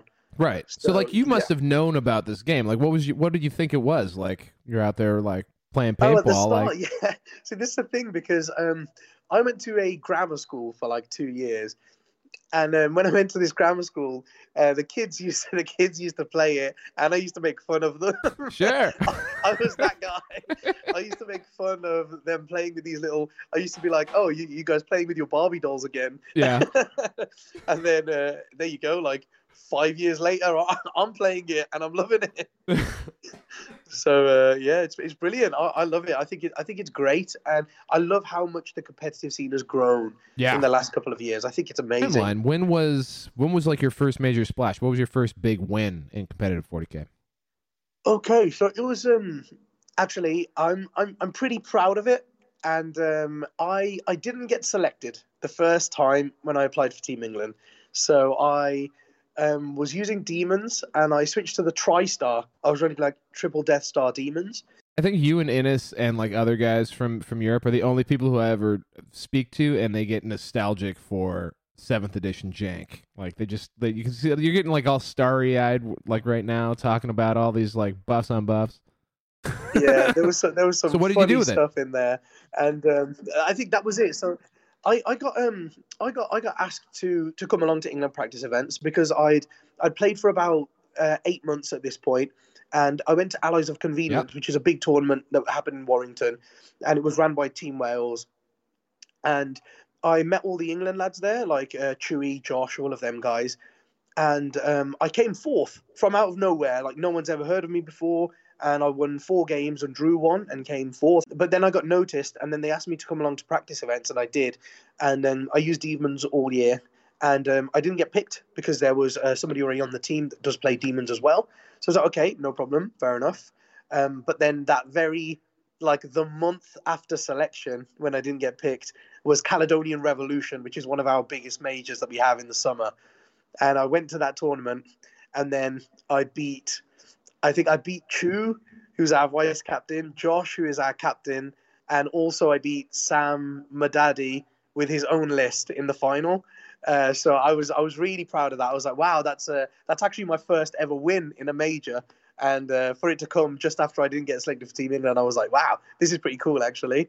And then um, it happened that the demon player for that year who got picked over me lost his passport, so I got to go in the end. Passport uh, Yeah. 40k players are perpetually challenged with passport issues. I don't know what the hell. uh, Like we won't we won't lose like a single bit or magnetized weapon option off a model, but a fucking passport we can't figure out. Can't, can't handle Don't know it. where it is. It's too big, I guess. so that's it. And I think that was it. And I had a hot year. So like I, I won that tournament and then that year was like the Yeah. year of Manny. Well, the year of Manny, I mean, this has been a pretty action-packed year too. So, what's been the shape of your year? Because I'm in, I've been talking, I've interviewed you as a TO and as a winner on on 40k Stat Center. We've only been at it for six months, uh, and I know you've had other wins outside of that. So, like, what what what what did the Oh, yeah, first so half of your year look year like? has been pretty damn great. I think this has been my best year for for sure. And um, I've had um, definitely had the most wins in a single year this year. Um, the first half of my year, straight after the LVO last year, we were basically the Glasshammer was just starting up. We had a, Mhm. a small little shed, basically, as our store with one table in it, and all, our stock was crammed around this one table. So uh, we- we were both crammed in there, me and Dan, on either sides of the table, making battle reports with a camera in the ceiling, and that's it. That was that was our whole shop. So Yeah. it was um, it was a tough start to the year, but we worked hard, and I was going to events at the same time, and I I, was, I rocked Tau. I used nine broadsides, and no one was did. using broadsides. And I just rocked up the table with nine broadsides. Nine broadsides and fifty-five a lot. drones. Yeah, and a lot of drone. I think I think that was interesting because I think unlike with Richard's list, for whatever reason, the drones have been the star from the start. But with the nine broadsides, I don't remember a lot of chatter about how important 55 drones was to that list. it's um it, it was really really important because you have to realize with the riptides if somebody gets into you the game is not over Yeah. you can fall back you can shoot you've got so many things you can do but if someone gets into a broadside unit Mhm. it's normally game over Yeah. so you have to be so meticulous with the way the screen uh, i think if you push out far with your drone screens and like octopus leg back all the way to the nine broadside in a little base Yep. then people could people could be charging your drones 20 inches away from the broadsides and you would still be able to overwatch Right. because you're within six of them Yeah. and within 36 of the enemy so it was loads of things like that and i think i just played because i'm a very aggressive player i don't really play the defensive list normally at the etc as well. I normally have the janky hard hitting list that goes out there and pulls out tricks here and there and gets big wins. Yeah. so I, I I'm, I'm a really aggressive player and using Tau was quite weird because every turn first turn I'd be like advance in the middle of the board. That's where I am. Yeah. surrounded by 55 drones and people just weren't expecting it. People would expect me to sit in the corner. And um, so i had a lot of success. I think i won three majors with tau at the start of the year. So And I was pretty dismissive personally of those lists because I just assumed you were just nuking people. But you were actually doing stuff that I think later on Richard kind of got famous for when he started doing that stuff, like basically at Nova when he was doing that at Warzone and and uh, and uh, also the Atlanta Open. Those places where because Rich, Richard's at the at the top of it running Tau. Yeah. I think similar way, just not based on the broadsides. yeah of course I joke that it was just because you guys don't play with terrain that you could win with that list, and I think maybe that was I think that was maybe a little unfair. So where, where did you go with after the the Tau? I guess there's there's the ETC Yeah. triumph for you. so at the etc i was using guardsman and uh, me and josh uh, just put our heads together and tried to make the the toughest list we could and um, i liked the second libby dread in the list and the third smash captain Mhm. so um, that's the way we went. We had five Blood Angel Smash Face characters Yeah. with a load of guardsmen that could It's- it's- fight when they died, and triple Wyverns as well. Yeah, it was a Castellan list. Castellan list. yeah, it was. I thought it was awesome. I thought it was I thought sweet, it was yeah. wicked. yeah. It's because I thought about it and I was like, there are so many weapons right now that can just kill a Castellan, and he is your only hard hitter in that list. And I just thought, you know, if I've got this many guardsmen that are good in combat, if I could put in there four or five characters that hit so hard and they can be in four or five different places on the board, they will do the they, they will do the Castellan's job, but in five places on the board. Sure. So that's the way I went, and um, I think it was I think it was one of the toughest guard builds out there this year. But that's all good. And then uh, round in the corner now. I mean, you come in. You, you you must have been at the LGT. Obviously, had a good run there. Yes. it was actually pretty funny because uh, I have a, I have a bit of a knack for doing this, and I just turned around and I was like, guys, I uh, I've never used Eldar before, but um, I'm going to take Eldar planes to LGT, and everyone was like, what? And then Dan, Dan turned around to me and he was like, bro, there's only one problem. We don't own any Eldar planes, and I was like, "Yeah, that's fine. I'll just buy them all and build them all." So, I was uh, I was sitting in uh, James, who's one of the TOs for the LGT. I was sitting in his living room while him and Dan went out for beers at the pub, and I was sitting there till 2 a.m. the night before the LGT, painting these Eldar oh, planes. oh, okay, okay. Painting at least. Okay, that's good. So that was that was uh, that was pretty funny. I'm sure they But, look um, beautiful. I oh my god, my, you have not seen my models. my models are terrible. I am not a good painter. Well, we got a little. I got a little preview earlier of, of what you're bringing to the LVO. Those look. They look fairly nice. They look. They look tidy. They look they look okay, yeah, but they uh they're mostly painted by Dan. To be fair, I, uh, I okay, this is quite funny. Um, I didn't know what dry brushing was, Right. so um, Well, Dan, new to the hobby. Dan- You're new to the hobby. A lot of these people have been doing this since they were like ten years old. So like, I, you got a lot to catch up on. it was so funny. Dan Dan built our repulsors, and we have five repulsors. And he was dry brushing the first one, and I was like, "What are you doing, bro?" And he was like, "I'm just dry brushing silver over the over the over the black." And I was like, "Ah, that's pretty cool." Uh, and I was like, "How do you do it?" So he showed me, and I was like, "Oh, this is really cool." So I sat down next to him on the second one, and I kind of like Wet got a it. big blob of silver, uh, I, I just dabbed it on the tissue rather than taking most of the paint off, and then started slapping it on this tank. And he turned around and he was like, "What the hell have you done?" And my tank was like half silver, Yeah. half black, and he was like, "You're you're an idiot. You're an idiot." wet brushing. It's a new technique. Well, you know the the the the North American brown magic has uh, last year went through a a hobby uh, transformation with with uh, the army painter. He got picked up by the army painter and Adam Abramowitz. Mhm. And he was actually sponsored, and they did like a uh, like a promo of Nick Nanavati painting his entire army oh wow. in like uh, I think three day span. It was orks too. Oh, It's a great wow. series of videos. yeah. Perhaps you could watch it. A little inspiration for you. Wow. It's good. Nice. Yeah. But and now Nick, when when we did his interview just a few hours ago, he was he was doing some hobby. He was painting up one of his chaplain. Oh, very nice. Oh, yeah. I had him on. Um, I had him on Open the Vaults yesterday, Oh, yeah. and he was uh, uh, on Thursday. Sorry, and he was just sitting there, and I was like, "What are you doing, Nick?" And he was like, "Oh yeah, sorry for uh, sorry for not paying attention, guys. I'm just building the incursors for my list." I was like, "Yeah, this is brilliant. This is brilliant," and it was quite funny actually because uh, he's he's another one, man. He's just completely switched lists, gone for the white scars. Oh, everybody has. So we were talking about this. It's Yeah. awesome. So the first round of interviews was before lists were revealed, and now I mean we can we can shift gears into it um, because we can talk about what you're running because it's very different than what you told the podcast land you were going to run. Oh yeah, man. It's Yeah, like that's it. full, I, uh, full head fake 360 was great or 180 i should say um it was fantastic um but like yeah all the top players seemed to be like move counter move a lot of cloaks and daggers a lot of like feints and everyone it's been musical chairs on armies everyone seems to have changed it up in, in that top 10 it's fantastic what have you moved to first of all so just to give the people an idea you were running you're using a lot of raven guard centurions you were threatening to bring 24 of them Yep. you were like Centurionception. It was a big deal, is Yep. what you were going to do. And then what happened? And then, oh, so basically, I, I had two options. One was the Possess Star, and I was having so much fun with them and a lot of success, actually. I went to Cali and um, I won all my games with it on the weekend and came third. So I was really happy with the way that that had come. Well, actually, I lost to Harrison 14 6. And, um, Who but also I- has I- switched to Possess yeah, Star. but I came third overall, and um, the, the the possess bomb is so much fun, so much, so much fun. And the build I was going to bring with it had no obliterators in, but instead I put I decided to put in three plague burst crawlers, three bloat drones, and the minus four to hit Lord Discordant. So I was Okay. like, wow, this is this is way, way, way, way durable, and it, it won't win games massively, but it will it has play to win every game by three or four points Yeah. which is all you need to do. So I was looking at that, and then I was looking at the Centurions, and I was like, "Ooh, I've had more practice with the Centurions."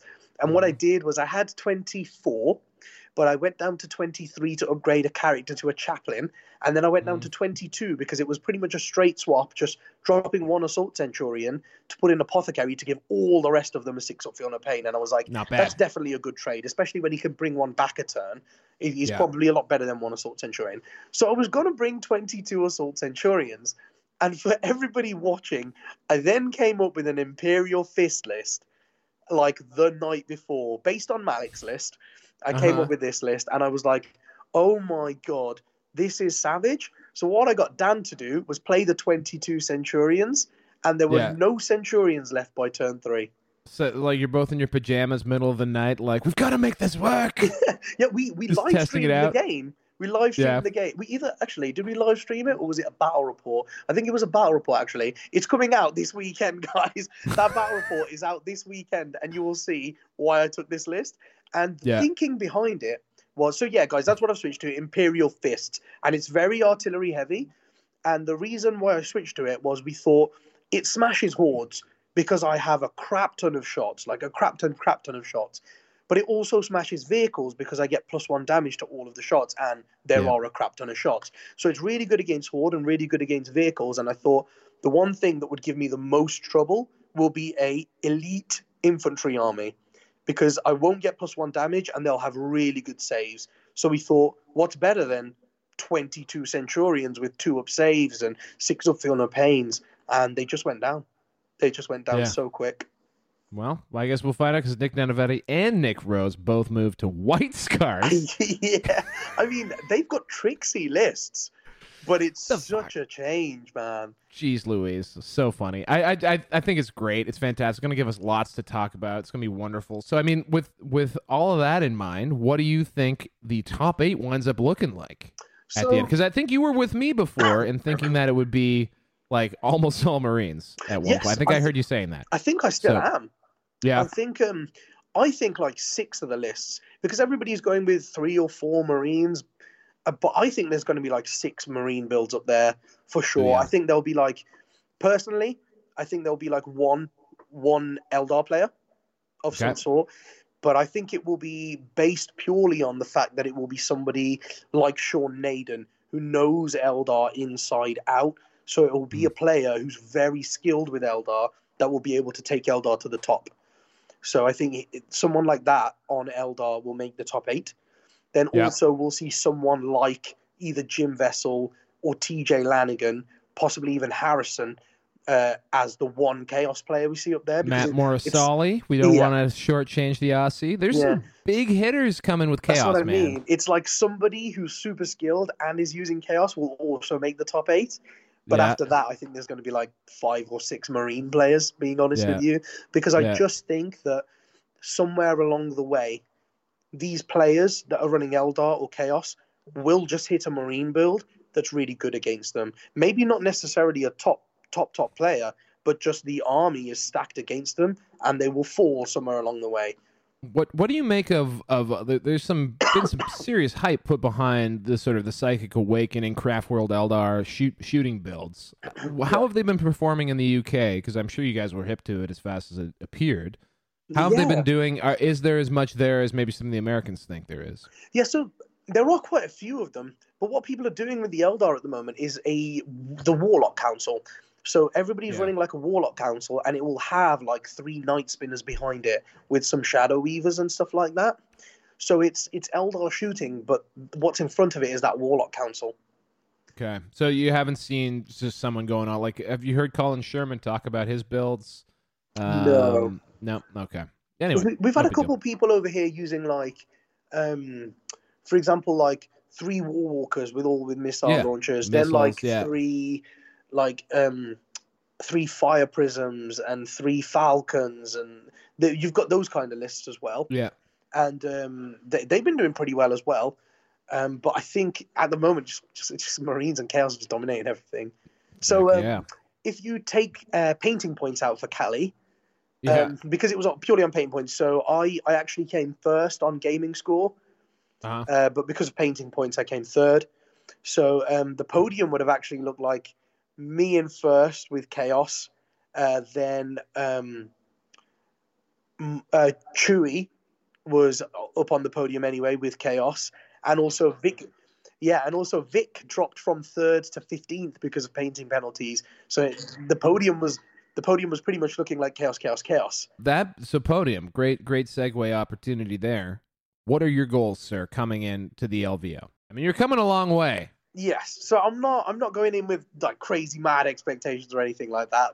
But I have said the words love- when Manny Chima shows up to a tournament, he wins it. That is what I've said. So that's So that's I, the bar I would I've love to go top eight, bro. I would love to go top eight, and I, I'm aiming for top eight, and then after that, just doing as well as I can. But um, I have known to be slightly lucky. Uh huh. So uh, what what character is that guy called? I Oh, believe he's got a name. I believe he has a name. it's just like I, I don't know, man. I um, it's, I think it's Jammy example- Manny. Jammy Yeah, Manny. Jammy Manny is uh, Jammy. Manny is a thing, right? He um he comes out quite a bit, and um, Yeah. if, for example, at the LGT, three of my five games because I was using Eldar planes were like whoever goes first wins, Uh-huh. and I just went first in every single game at the LGT, all Oh, yeah, I do. Just went first, first, first, first, first. so uh, maybe you know if I could do it in five games, could do it in nine. Why not roll five? I literally said. I, I, I, I roll fire. I literally said in the last interview and, and all kinds of times. I think this if there was a year where someone could just go first nine times and win, maybe this is it. Yeah, so um, the way that I've built the list is based on the terrain. So I'm Mhm. really hoping that the terrain looks like the maps that have come out Yeah, because um, those hills that are they're not very thick. They're like 2 Mhm. inches thick or something, but they're like four inches tall and ten Yeah. to fourteen inches wide. Yeah. Now, a Scorpius, sorry, three Whirlwind Scorpius can quite easily hide behind one of those hills. And those hills are in every single deployment zone. Yep. Once you get to the top hundred, yeah. Yes. Yep. So I I think with gun lines going second, I can still give them a game, which is what I like because Marine load of Marine games right now are whoever goes first. But I think going second, I can still give those kind of gun lines a game because they won't be able to see too much turn one. Yeah. Yeah. And then also, I, I think, and I, I, this is a pretty bold statement, and I, not being cocky or anything like that, nothing No, to do with me or my player This, is, skill. this, is, but- this is safe. This is a safe place. No one, no one's gonna hear it. but yeah, uh, like like I say, it's, it's nothing to do with the way that I play, just the way that this list is built. I think if it goes first against anything at the moment, there is no chance. okay, so let's assume one person goes first against you in the, at the LVO. Someone who's not yourself. Who do you think? Who do you think has the best chance to win the LVO? who do you think has the best chance to win the OL? So, you know what? I actually think it's going to be player based. So, um, I, I have three that I would like to like to pick. So, I think um, Mhm. Sean Nayden, if it's an Eldar player, because he's right up there. And then personally, I think personally I think TJ if it's going to be a if it's going to be a if it's going to be a chaos player, Uh-huh. I think TJ just because he has mad Yeah. practice with that list, and uh, I've been talking to him a lot about it, and he's ready. So I think maybe him, and I think if it's going to be a marine build, I'm actually going to pick someone that I don't think anyone's really picked yet, and uh, I think it's going to be Malik. Malik. If it's not me, I think it's going to be Malik. There it is. Good call. So it's going to be fun, and I think yeah, the players will take it. Um, the skill will win it, and uh, it's going to be great. Do you have anything before we let you go that you would like to plug? I suspect you might. Oh yeah, for sure. So um, guys, um, I'm from Glasshammer Gaming, of course, and while I'm out there, I'll be running a masterclass uh, the day before the actual main event. It's on Thursday, and it is at 2 p.m. Uh, we already have eight people signed up for it, and it should be pretty cool. We're going to be going over literally the best lists that are going and what we can do to get points from them. I think that's the main thing that people will want to know. Right. And what time? What time is it? Because it's a bit of a. It's it's uh. What, what time is it at? It's at 2 p.m. So I'm not quite sure where it is at the moment, what room it is. I'm I'm assuming I'll find that out once I get there because of course like Reese and Frankie are super busy. But um, it will be at 2 p.m. on the Thursday, and yeah, guys, uh, come along and check it out. It's it's not ridiculous. It's um I've put it at fifty dollars because it's my first one, so I would maybe just like to have ten people there. So if there's two more two more awesome people out there that would like to come along and find out how to get more points against top metalists, come and check it out. Thank you so much for your time today. It's been a lot of fun talking to you, and uh, best of luck out there. I know we'll get you on stream for a few interviews over the course of the weekend. Ah, awesome. Thanks, bro. Uh, thank you very much for having me on. It's been awesome. It's always fun having a chat. Tournament news. Hi guys, I'm Manny Chima, one of the founders of Glasshammer Gaming and the head coach for the Glasshammer list writing and coaching service, and you're listening to the 40k Stats Center.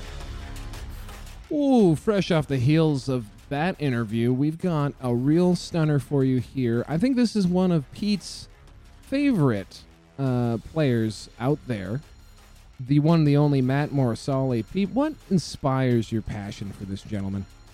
I mean, the guy is uh, an extremely good player. Um, arguably the greatest um, in Australia. He was number one last year. He puts up consistent results, uh, frequently at the top table. If you look over at uh, Down Under Pairings and you go to the uh, stats sheets that they've created, which, by the way, guys, absolutely fantastic job.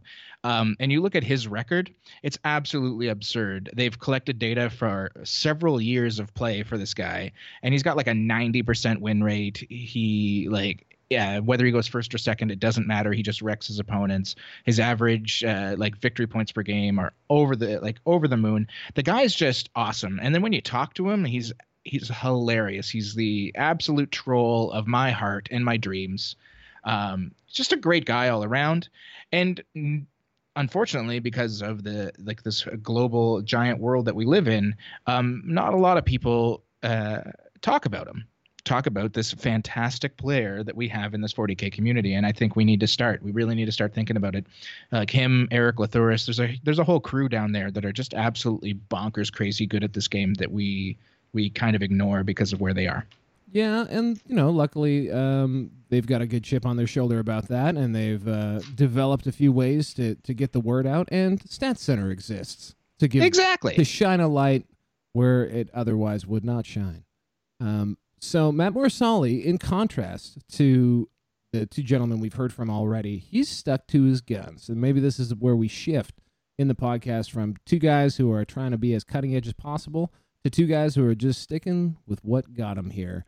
Uh, what do you think about that approach, and especially um, with the list that Matt's got?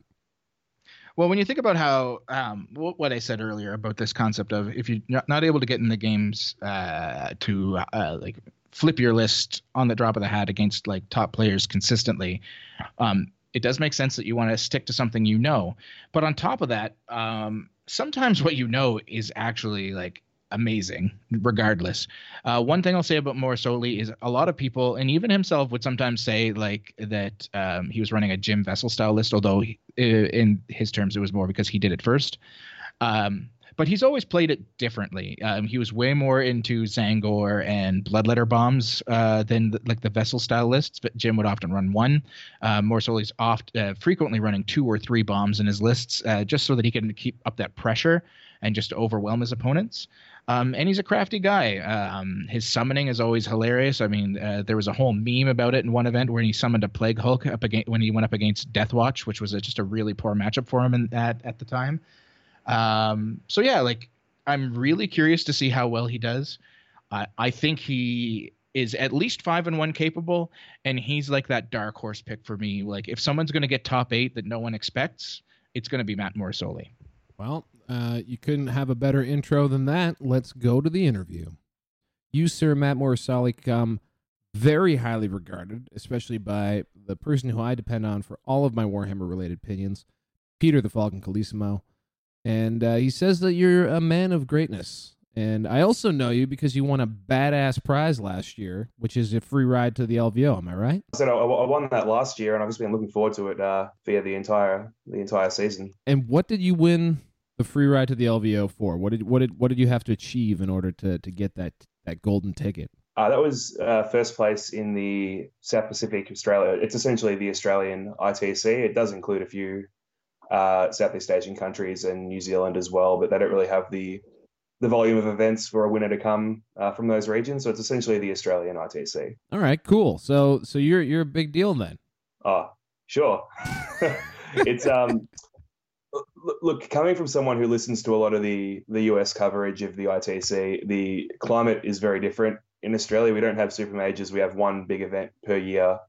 Uh, and it really comes down to who can travel to the biggest events. Um, right. The sort of the three or four guys who are in the mix for all the guys who are able to travel to the big events. Because when we're talking, some of them are the shortest flight I can take is a you know two and a half three hour flight, which is ten hours driving. Yeah.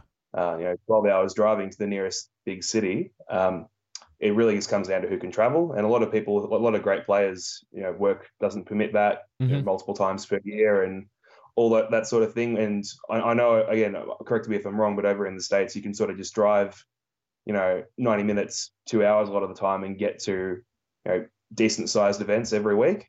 Well, yeah, well, decent sized events, sure. But I mean, like the real big ones. So your Novas, Chicago is where Adepticon is, Las Vegas uh, for the LVO. I mean, these places are not close together. So they are they are pretty sure. spread out. You're you're hopping on a plane from in most cases for those, but that that's all right. Canada faces this problem too, and a lot of places. Uh, it's it's hard to get to events. So that being said, how how is it possible that you got the uh, the bug to be a competitive Warhammer 40k player? Where did where does that come from? Where where did your competitive part of your Warhammer start? When I was about 17, 18, I really started getting into it. Uh, when I was a little bit younger than that, so sort of 15, 16 was when 5th edition came out. And I started playing Dark Eldar, and that was quite a competitive rule set back then. Uh, I went to, you know, I've been going to tournaments for a little bit, but just sort of little ones, you know, here and there. We've got a few big hobby events that everyone used to pay armies up for, but they weren't really competitive tournaments. Uh, and my good friend Josh Diffie from uh, Down Under Network at the time was living in a share house. In a what kind of house? A, a share house. A, Oh, share a- what, what do you call it? Just uh, yeah, like a group house. I don't know. Do you have a different word for that over there? No, I Um, thought you said shit share house. I was I was like, what's, Oh no no what's the shit house? no uh, no that's no not, not true. Uh, but um, they they were uh, right into competitive 40k as well, and they both sort of burst onto the scene and brought a lot of this competitive nature. And they, they were running events out of a local game store and stuff, and they really brought competitive 40k to the area that I live in. And what what era and I was this? Was this like like late seventh? Was this like then or even earlier No, than this- that? This is like early uh, early to mid fifth. Oh wow, Um, okay. we're a little while back here. Uh, and I was sort of lucky enough to get an invite into what the old gaming club they put together, which was called the Hammer House, because they played Warhammer at their house. Um, and there was sort of six to ten of us at that time, and that's when we really started putting in like proper high level practice, the sort of practice you don't get when you're playing pickup games at your local game store. It's four people standing around a table, really dissecting the game and the matchup and working towards optimal play. Yeah. Uh, and there, that sort of thing has just followed me through. So they ended up moving, and that Hammer House moved, and we we did the same thing there all through a lot of sixth. Um, and that sort of broke apart, and then the new guard have come in, and we still have the same uh, sort of dynamic going on. But it's just it, it's just about getting the models on the table and surrounding yourself with really good players, and then working towards optimal play. And that's just fi- figuring out get, getting every little ounce of efficiency out of every unit you can get, even if your army is not you know the best top tier meta army, is really what, what gets me excited. Yeah. Uh, and that's really what pushed me to you know to play. I, I, I've played you know I've played some meta lists and I've played some off the wall lists, but I love playing just these slightly off meta things that have got tricks and like really cool ways of doing things Yeah. and just pushing to get everything out of it and that's yeah that's really where my competitive drive comes from So I, I've got to ask here because previous to eighth edition, the only thing I really knew of the Australian meta was a thing called community comp, and uh, it Yeah. was it was an effort. Did, did you like this? Does not sound like the same world you were living in at this Hammer House. Like, so how did how did you guys fit it? Because did you guys have a very conservative meta, like as far as competitive scene was was concerned, or were there like ITC style tournaments or ETC style tournaments taking place that like actual competitive players would enjoy, or did you like the competitive comp thing?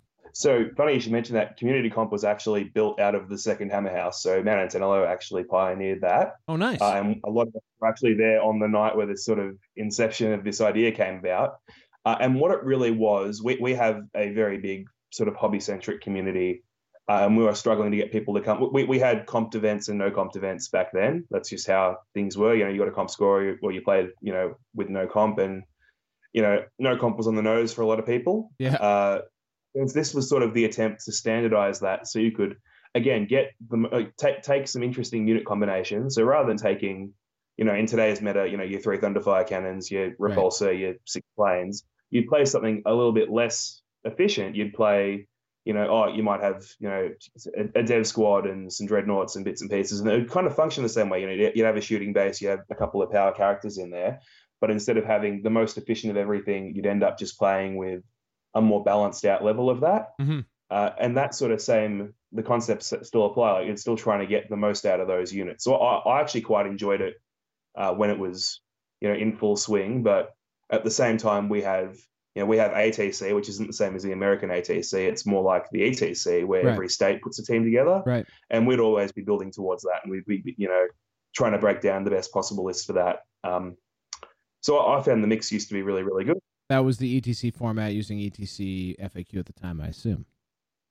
Yeah, so the our ATC always uses the uh, the current ETC mission pack at list sub, and it's traditionally um, you know a month or so before the ETC, or a little bit more than that. Uh, ever since you know we we were putting teams together that weren't particularly ETC competitive back in the day, uh, but we were still using the same mission format, just so you know those guys could get Practice. the reps in against other people who are doing their best to win and actually, you know, getting those high level uh, practice games in for those guys. But it was, you know, it was the pinnacle of competitive 40k in Australia for for quite a long time. Yeah, it's a cool tournament. I love I love following that when it's when it's happening. Actually, the the ATC to be honest with you is, is awesome. I, I like the idea of uh, because like in in North America, there's the the club championship. Like there's ATC, and then you'll have other sort of club style team tournaments, and I think it'd be amazing to have sort of like a subnational, like states and provinces type throwdown. That'd be sweet. Right, you you meet the best people that way, and that's how you know that, that that's essentially how our ETC team in 2019 became so strong. Yeah. it's because people met each other through these repeated like you you play against the best players in every state once a year, and you you know you, you form really cool friendships, and you you know you expand that group of people that you have working on the best possible lists to you know other local metas. It, it brings it all together, and it helps make your competitive community really strong. Yeah. So for yourself, then, what was your you know was your first big? It could be you know individual accolade that you uh, you bagged as a competitive 40k player. When you look back, what would what would be like that first symbolic trophy on the shelf for yourself? Look, it probably depends on how you look at it. So I won a couple of you know small RTTs back when I was quite young and wasn't really sort of you know like I wasn't really aware of what all competitive 40k had to offer. Mm-hmm. Uh, during fifth and sixth, I, I said I, I won a, a, few GTs. I won a couple of invitational events that were quite big. So Josh, who I mentioned earlier, used to run uh, these events at the local game store, and he'd just invite the best players. Yeah. So for me, winning, winning one of those uh, was probably my, my first real taste of okay, I'm actually uh, I can actually compete with the best players around, and that's probably what drove me on further. Uh, I won Arcanicon 40k one year, which is not the most competitive event for those who know it, but it's the biggest. Uh, well, at the time, it was the biggest event. It would have been you know almost 200 players. That's a big deal. Um, that's still a big tournament. Yeah, uh, that, that, that format's a bit a bit funny, but um, uh, look, in, in recent memory, winning winning WinterCon when we had probably the strongest top field, uh, so earlier this year uh, was was probably the big one uh, for this season. But because I've been playing for so long, it's hard to really pinpoint yeah. one or or even a couple of events that are really the ones. But, but winning that first invitational event, I can't even remember what it was called to be honest, uh, is probably you yeah. know what really pushed me to to to keep going and to improve and to to want to play more. You know, I'm the same way. It's hard for me to pick the the GT win. Uh, for me, that's the means the most. Um, uh, out of none of them that I've won. Aside from that, what is your favorite faction? What do you? What is? If you had your druthers, what would you be playing? I, I play Chaos Man. I love it. Um, I, have dabbled in a lot of other armies, uh, and as said Dark Eldar were kind of my first love. Uh, but ever since, uh, like going back to the ATC days, Josh Diffie also plays Chaos, and back when he was playing, he'd always get it because he was a better player than I was back then. Um, and as soon as I've sort of stepped into that role, it's just it's all I want to play. I, you know, I, I love the I love the aesthetic of the army. I love the way that it plays. I, I think the models are super cool. Um, yeah. and just you know, being, being the bad guy is fun. You know. coming into the LVO, you're probably pretty high up in the in the general ranks. But what was the shape of your year? How did it progress for you? Uh, I believe I'm sitting at about 20th or 21st at the moment, which is unfortunately kind of as high as you can go yeah. without the super majors. Um, but look, I'm pretty happy with that. Uh, really, look with last year, so in in, uh, in August of 2019, we sent Australia's most successful ETC team uh, over to Serbia. Yep. Uh, and the majority of my year up to then was just focused on that. So I wasn't playing as much ITC. And if I was going for, you know, going for the season win, that's what I would have been doing. But really, it was just about putting our uh, our best foot forward to try and get a good result because we weren't sure if we were going to go again. We weren't sure if we were going to send what we are essentially calling the dream team again. Mm-hmm. Um, so the start of the year was like really just it was just full of ETC practice events. I wasn't playing a whole heap of uh, of ITC. Um, I want to, like I said, quite quite a few local events, just little GTs and like RTTs here and there. Getting the the WinterCon win was really really big, um, especially because I beat a, an ETC teammate on the top table. Uh, literally the week before we headed over there, it just it, it was a good win to get because it really put me in the uh, the right winning confident mindset going into a uh, into ETC. Yeah. Since then, I've I said I've, I've won a I won a tournament called Moab in Sydney, which is 70 odd players, 60 odd players. I don't remember the exact number they they ended up getting, but I would actually say ITC wise, it's been a relatively quiet season compared to the uh, the 2019 season that I that I won for South Pacific. Okay, so coming into the uh, to the LVO now, why don't we why don't we move over to that? What are you playing? You know, lists have been submitted. We don't have to be so cagey now. What what are you playing at the LVO, sir?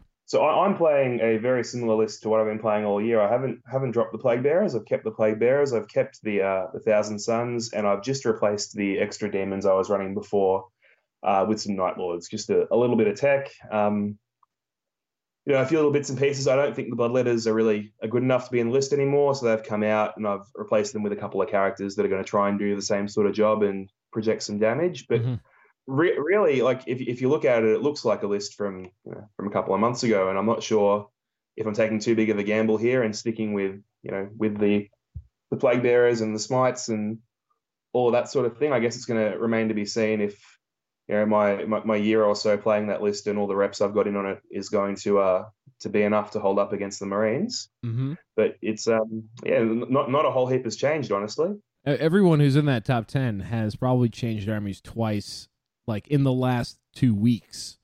Like they've, they've, Yeah. they've all like been rumored to be playing something different than they were playing originally, except for maybe TJ. And uh, and then and then was rumored to be playing something else, and now they've submitted like a completely different list from that. So like you are sticking to your guns. What? Why? What? What makes you feel like that's the right choice rather than making some sort of meta call? Uh, I'm a pretty keen believer that faction mastery is key. Um, we saw at when we were at ETC, our our best performing players like Liam and myself were both playing armies that we've been playing for a year, and just the ability to dig yourself out of bad situations because you've been in that matchup a hundred times is is so important. And I felt like if I switch, I, I, I had someone offered me uh, to borrow their Marine army, which was exactly what I would have played had I played Marines. Yep. Uh, and I played a couple of games with it. I was giving you know other people a hand testing out their lists, playing into those lists, and I was I was winning games with them. But I just felt like I didn't have the the flexibility and the the cunning to play that list the way that I'll play the chaos list. Yeah. Uh, and I just I, I think that sticking to your guns sometimes and playing what you know, and I feel like having you know, having played this army for most of the 2019 se- uh, 2018 season and all of the 2019 season is probably going to give me the best chance of doing well.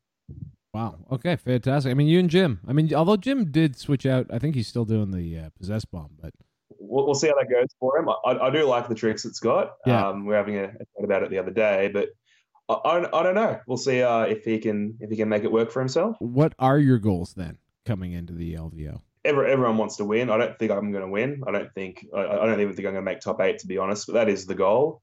I'll be pretty happy with five and one. It's my, my first time playing in America. It's my Mhm. first time playing an event uh, that's over 200 people. Like the oh, the the ESC got just over 200 people, but that's in a a format that I'm very familiar with. So it'll just be it'll, it'll be interesting to see how we go. But f- five and one, I'd be happy with. Um, making the top eight would be great, and I'd be I'd be stoked on it. But I do sort of have the feeling that I'm gonna play one too many Space Marine players and have a few things go wrong. And this army is very uh, susceptible to having a bad psychic phase and falling over, and yeah, not not having such a great time on the back end of the game. Yeah. I, I mean, obviously, you've been testing against some of the monsters of the meta, right? Like, it's not like you're just hoping for the best here. Oh, I'm so sick of playing against Space Marines. To be honest, I've, uh, yeah, just just yesterday I played four or five games. L- LVO lists actually came out halfway through the day, so we pivoted from what we were playing, and I tested against a few of the other top players, Yeah. uh, players lists. Um, did, did do pretty well, so I'm not sure that uh, you know the the guys I was playing would uh would have played it quite as well as the other blokes would have, but um, it's definitely got the got the guts to give them a game, and I think that it looks like it doesn't on paper, but once you sort of see a few of the things that you know the new tech can do, Yeah. uh, it'll actually it'll it'll definitely give some marine lists a really good game. What then are your predictions for the top eight? Oh, I, I, look, I think you can't deny that Space Marines or Blood Angels are going to get in there. Um, I think you're probably looking at three or four Space Marine lists. I think a Blood Angels list uh, that has Death Company is going to go first six times, and it's going to make it into the top eight. Huh. Okay. I, I actually haven't looked at, through how many of them there are, so maybe there aren't enough Blood Angels armies to do that. But Uh, there are Ha- quite a ha- Blood Angels are the biggest uh, Astartes non-Marines list, if that made any sense. How I said that, but you know what I mean. yeah, I, I have a very good Blood Angels player in my area who I play against a little bit, and knowing what the Death Company do when they go first, if you're not prepared for it, or even if you are sometimes, I feel like, you know, there's a very real possibility that Death Company go first, even five games, and just, you know, brute force wins. Yeah. Uh, and beat beat players they have no business beating because the Death Company went first and killed everything. I don't know. There are a lot of good Blood Angels players. I know that there are quite a. I've, I've seen them on on various streams and here and there, and I think that a lot of people have put their Blood Angels away because they were, they were quite competitive in uh, would have been fifth or sixth as well. So people Mhm. have got Blood Angels armies hanging around. It's like like the Space Marine problem. I think one of them will get in for sure. Uh, I think a Chaos player will make it, whether it's myself, Jim, or or TJ, or you know, I don't know. Mark Perry's list looks pretty interesting, so maybe that one will get you know all the way in. Yeah. And yeah, look, I, I think it's hard to bet against Sean Nayden given his record as well. I, I I've got no idea what he's doing with that army, but he'll probably pull some uh, some some Sean Nayden magic and find himself a, a spot in there. Yeah. Is that is that eight? Is that three, four, five, six? Oh yeah, probably probably one probably one more Marine player. Then that's that was only seven lists. So four go. Marines, Blood Angels, Chaos, Eldar. That's still only seven. I don't know.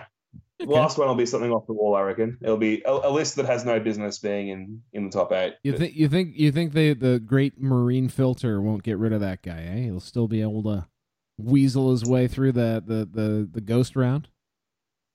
I think a lot of the Space Marine players on their on that guy's way to the top eight are going to be uh, substandard players playing with a really good list. Not not not meaning any offense to anyone, but just players who are less experienced piloting a very strong list, and that there are lists with jank that'll just that'll beat them, Yeah. and that guy will find himself in the shadow round, and you know get a good matchup in the shadow round. You're in the top eight. You know, and just hosting Stat Center and, and talking to people all the time, uh, you know, in the last couple months, there have been a number of guys who've been like, yeah, so just uh, dusted off the old Warhammer toys like last week, and I just wanted something straightforward, and I won the GT. you know, like it just it, it can just happen when you when you when you have it. So we'll see.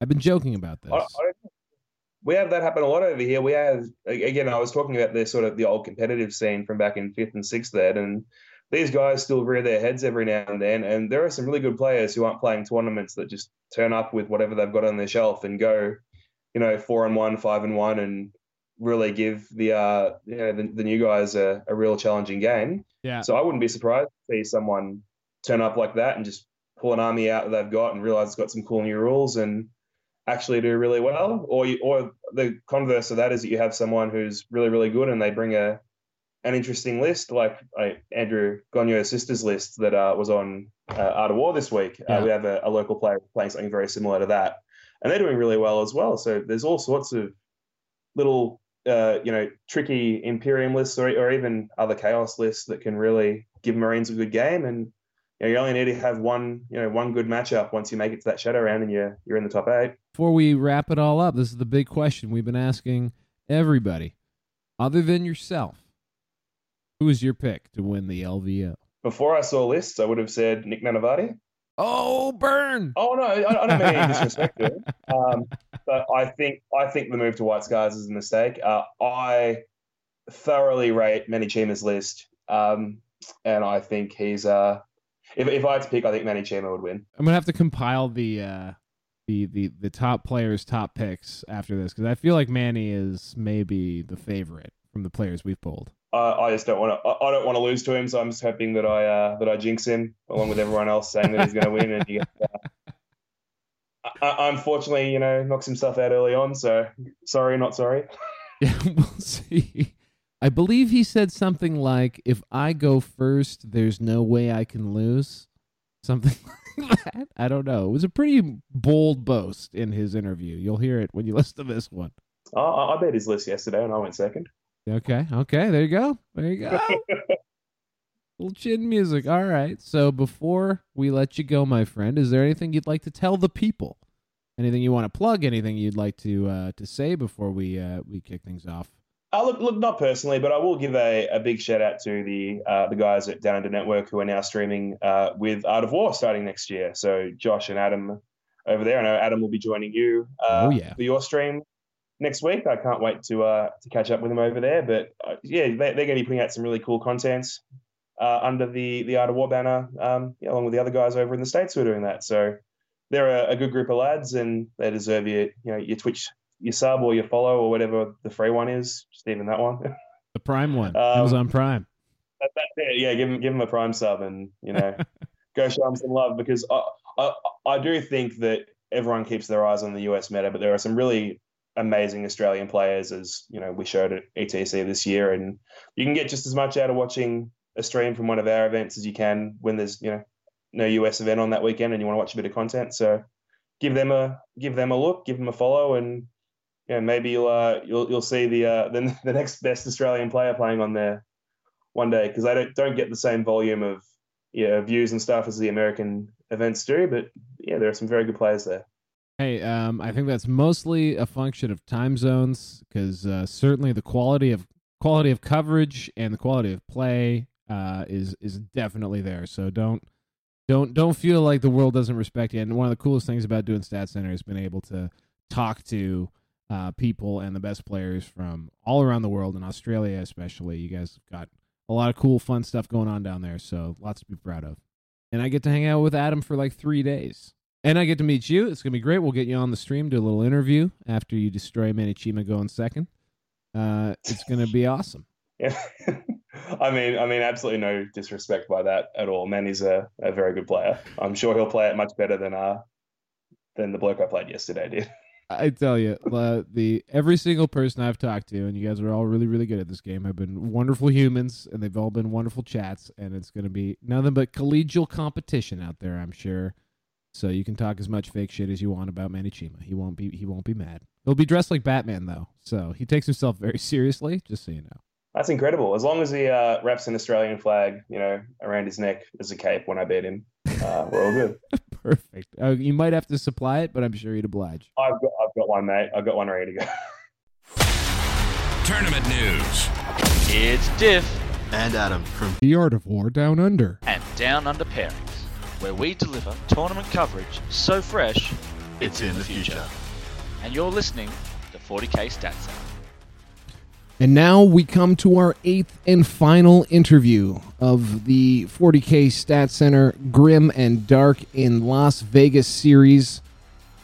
Of course, it would not be complete with at least one champion, the reigning champion of the ITC and the LVO, none other than the hometown hero, former hometown hero to Frontline Gaming, Brandon Grant. Pete, how excited are you here from the champ? Um, I don't think I could get more excited. Brandon Grant is the pinnacle of interviews. The man is so concise. Um, his answers are so well thought out, and yet so fast. It's almost as if he is some kind of robot. Unfortunately, though, this year uh, Brandon's kind of taken a year off from the event. I mean, the guy did get married, so that kind of does put a damper on things. But I mean, look at Pamprine. Pamprine got married, and he didn't take a year off. He, he sucked at a bunch of events and clocked out, but he's still what tenth in ITC. Regardless, uh, Brandon did go to about seven events this year.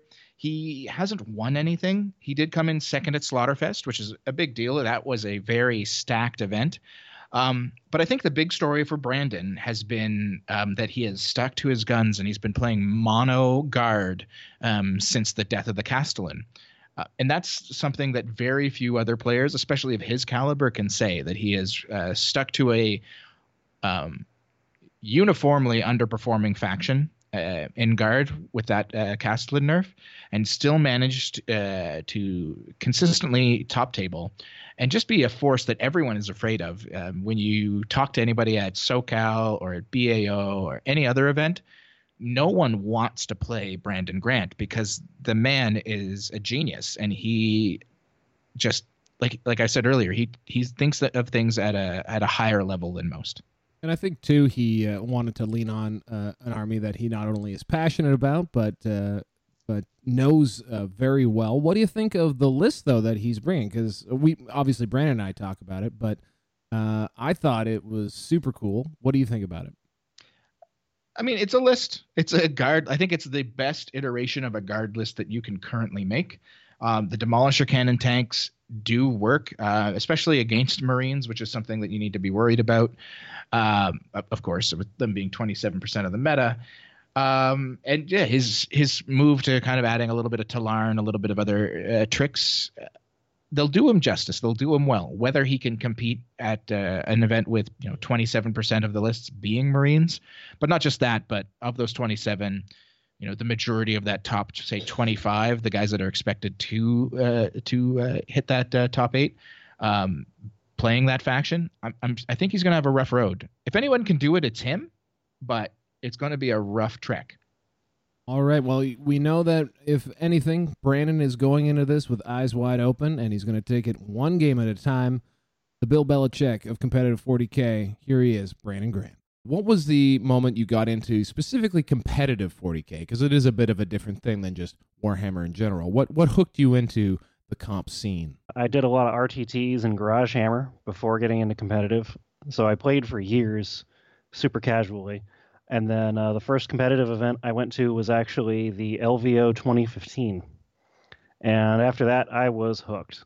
Um, the level of gameplay at that LVO, there were people there that I played. I'd never seen them play the game that way before. And it revolutionized how I think about playing competitive 40K. What do you think it is about comp 40K specifically? Because I mean, you know, you're you're you're a grown up dude with good good professional income. You could have lots of different hobbies and interests. What is it about this one that really captures your imagination? 40K has lots of things to like, and just about anything other than painting gets me into this game.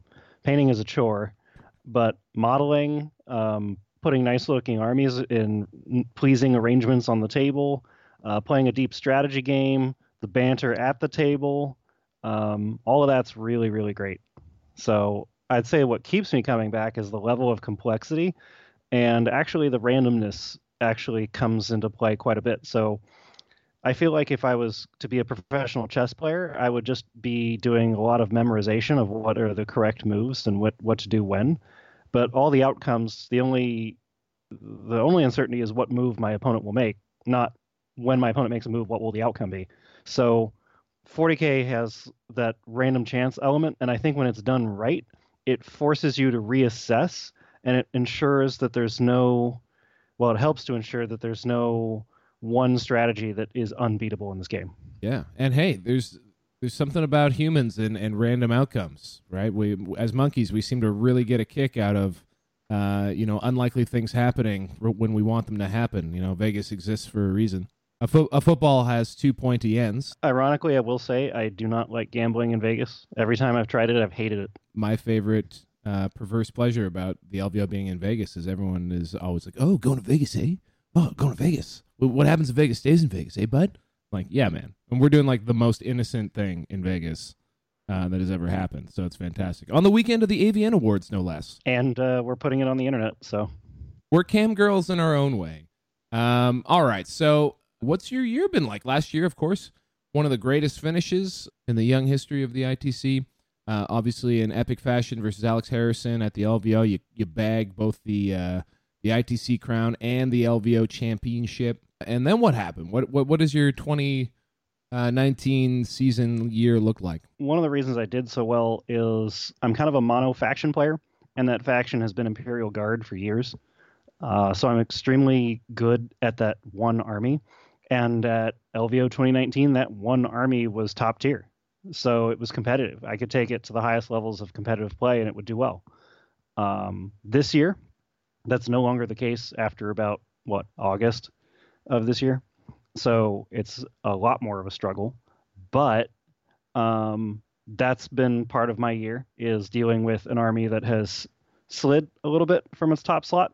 I don't want to be uh, ignorant here, but you weren't playing mono faction guard last year. I was not, but guard is the one army I understand the best. Got it. And um, every army I've played in Eighth Edition has had a very heavy guard influence. Okay. So uh, I've been playing mono guard before the Castellan, and now I'm playing mono guard after the Castellan. Right. Um, but I also got married this year, uh, so that that was a lot of work. Yep. Not really for me compared to my wife, but it took a lot of time. Mm-hmm. And um, married life is good, but um, we'll see what 2020 holds for me. But 2019, I slowed down a little bit, didn't travel to quite as many faraway events, and kept things more local. But yeah, I mean, my philosophy is always to play as well as I possibly can at the table. Yeah. But that doesn't necessarily translate into me always, always um, buying the latest and greatest or pursuing the latest and greatest strategies. In fact, I'm probably slow on the uptake to figure out what the latest and greatest meta is. But once I've got those models on the table, that's what my focus is on is okay, I have these pieces. How do I play with them the best I can possibly do? Even still, I mean, you've had some great finishes this year. Uh, you had an awesome rally back at at uh, the uh, SoCal Open. I think you, you, you went five and one the hard way, uh, which Yes. was which was cool to see. Um, yeah, no, I think it's obviously been a been a tumultuous but but good season for you. Now, why? I mean, obviously you've said you know you're most comfortable with guard. You really like guard, all that kind of stuff. But you know why? What what is it that makes you want to stick? You know, stay true to that faction? Because we talked to, by the way, a couple of guys, T.J. Lanigan, uh, Jim Vessal. Um, you know, they have held true. They're not they're not turning their backs on chaos. Matt Morsoli not going to leave chaos. They are dyed in the wool chaos fans. They're not doing it. Meanwhile, you know, uh, other guys uh, in in this in this series, they've you know changed armies maybe two three times in the last month. You know, getting ready, trying to make this decision, make their meta call. What is it about sticking with your horse that uh, that? Why do you do that? What what, what makes you want to do that? I still have fluff bunny tendencies. And if you're going to play 40K and not get into the role playing aspect or the background aspect a little bit, then I don't think you're playing 40K for the full reasons you could be. Mhm. So, yes, the background of Guard really appeals to me. Number one. Number two, I really love military history, and it's easy to translate that into Imperial Guard very easily. So, yeah, I like armies that have sort of a human drama element to them. Number one. Number two, the play style of Guard really suits me. Um, it's very easy to make a Guard style army list that says, if we just sit in our deployment zones, then uh, I'm going to take this game. So it's up to you to try and figure out how to change that. Um, and the army I'm running now is more of a hybrid just because 40K is so varied. Even though Guard traditionally does that, there's plenty of armies nowadays that are like, uh, actually, Yeah. if you stay in your deployment zone, I will win. Right. Um, so it's still sort of a hybrid in terms of sometimes I have to go forward, sometimes I have to hold back.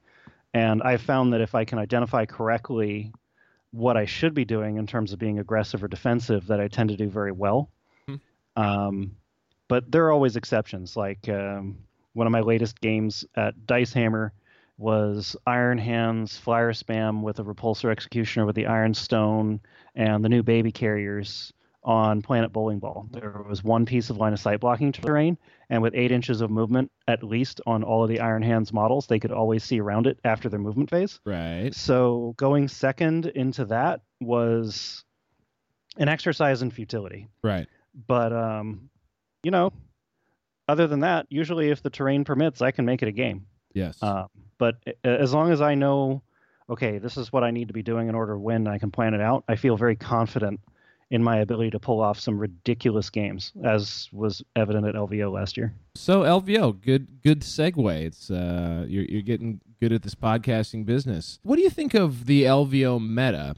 Because I, I've, I've been mentioning this to a lot of people. Like you're staying still while the world while, while the world kind of moves a bit around you.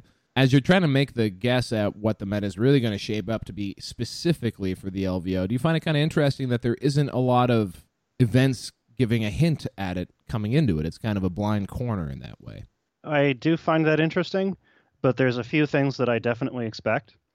Um, for one of them, I expect that horde armies like hordes of cultists, plague bearers, uh, guardsmen, those armies are not very popular anymore just because Thunderfire cannons exist. And if you're trying to move your infantry horde across the board, the uh, Space Marine player spends 3 CP and none of your infantry units move. Right. So that is definitely less prevalent. Um, so, for example, uh, a friend of mine, Jeff Poole, plays orks. He had three squads of boys start on the board, all squads of 30. One of them got deleted, the other two got slowed. So, even with the jump, he can't get into combat. Yeah. And then rinse and repeat. So, he basically never had to leave his deployment zone, which is insane. Um, so, yeah, I don't expect horde meta at all.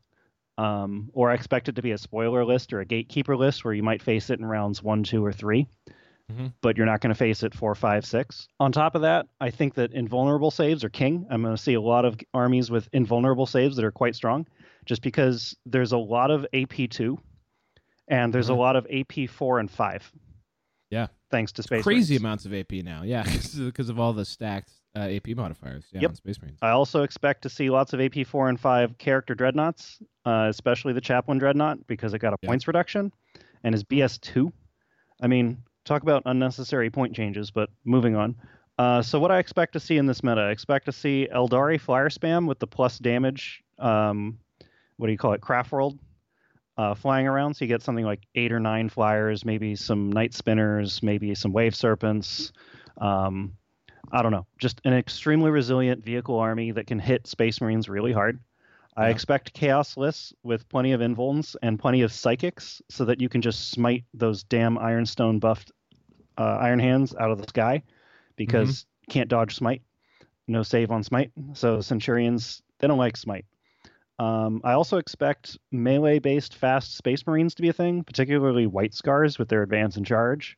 Um, for one thing, they can ambush and then reliably get into combat, so the Thunderfire cannon doesn't affect them. And number two, they hit like a truck.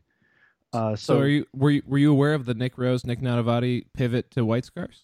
Um, yeah, I am aware of that, and I think that in a marine meta, if you're thinking of a um, what do you call it, a mirror match where your Space Marines, their Space Marines, I think the melee Space Marines beat the shooty Space Marines. Fascinating. So for me, I'm less afraid of the melee Space Marines. I have a lot of bodies, and I can screen for two or three turns against that list. But the shooty Marines list gives me fits because as long as there's not enough line of sight blocking terrain, uh, they're gonna take half my army off the board each turn. Like no joke. What are you specifically bringing to the LVO? What now that now lists are out, you know everything's revealed. Uh, you can speak more freely than our first episode. So, what are you bringing? Okay, easy. Um, so knowing what the opposition's going to look like, um, I know that terrain's going to be very important, but based on my experience, only one or two pieces of terrain uh, will be able to hide maybe one or two vehicles. Um, but I need more than one or two vehicles of firepower if I'm going to try and keep up with some of these armies. So, that uh, don't mean to interrupt you. Manny Chima was very um like he pivoted like last second when he saw what the permanent uh what, what the standardized tables were going to be. So he moved to uh, all Imperial Fist like artillery with three uh, Whirlwind Scorpius because he thinks he can hide those things no problem behind the four inch walls on the standardized table. I don't know if you caught those. Um, I think that he can hide two of them, and I think you can hide all the Thunderfire cannons because those things are small. But Yeah. three of them, I believe, one of them will always be able to be visible. Um, and I think that's a great pivot on his part, just because there's going to be a lot of cover providing terrain, and Imperial Fists are going to ignore it. But he's still going to want melee answers if he's going to go mass artillery, because that's the counter to the Space Marine meta right now. Is a melee-based Marine army is going to give you fits, um, especially if you have trouble slowing them because they're Raven Guard or White Scars and just appear and take you down. And I interrupted you. You were talking about being able to hide artillery and having trouble with that. That's why I said So first of all, basilisks are the one piece of artillery that actually participates in the marine meta. Wyverns do nothing to space marines. So those are good. I'm taking two of them. I'm taking the artillery formation. The artillery formation gives the ability to ignore cover. So if you're seeing stealthy artisans, you can have a basilisk with AP3 ignores cover, shoot twice with rerolls to hit, which is something like seven or eight hits, depending on your dice rolls with catachans uh, at strength 9 AP3 D3. So expected result is a dead Thunderfire cannon. So if your opponent only has one Thunderfire cannon, that's great. Um, if they don't, well, you can spend four CP and take take some points out of their list in the most important part. So for example, I had an opponent take aggressors. All the aggressors died turn one. Didn't matter that I couldn't see them. Basilisk's like, I ignore cover, get out of the game. Um, so that's the nice part of the list, but the Basilisk can't ever be hidden. They're too big. If you've ever tried to place a Basilisk out of line of sight, you'll understand. Um, number one, so it's like, okay, I need a lot of firepower, but I'm not going to be able to hide enough of my vehicles. So what I did was I took a mixed Catachan and Tallarn detachment, and I instead of having three Tallarn tank commanders, only have two, and one of my tank commanders is Catachan, combined with two Catachan regular Leman Russ battle tanks for a total of five Leman Russ battle tanks, three of which have Demolisher cannons, two of which have battle cannons. The tank commanders all have plasma, and a couple las cannons thrown in. How excited are you about running that many Leman Russes? I Um, mean, just uh, uh, as a matter of principle. As a matter of principle, my army looks like it's right off the front codex cover of a guard book. Seriously. Um, you know, two artillery pieces, five Leman Russ battle tanks, 90 guardsmen, nine Bullgryns, and some characters is a very killy guard army. And again, the whole point of the list is I need the firepower in order to keep up, and I need redundancy and resiliency to get through this meta. So even if I can't hide all my Leman Russ, I have 135 point demolisher cannons running around, and yeah, they'll be the only tanks you can see, but they're still not easy to take down for their cost. 135 points for T8 12 wounds is not bad.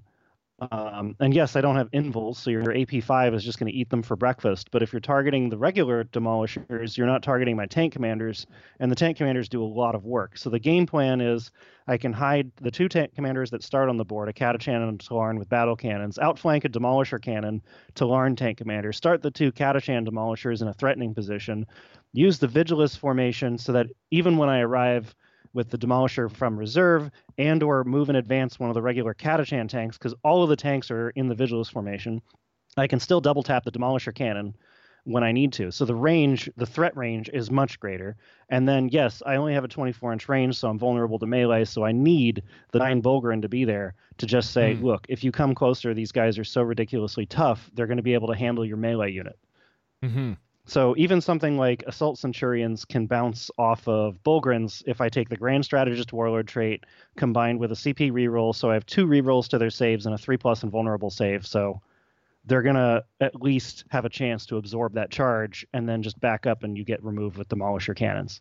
Sounds like a party, man. I can't wait to see how this all pans out. How you been doing in testing? In testing, um, all the different pieces of the list need to work together perfectly.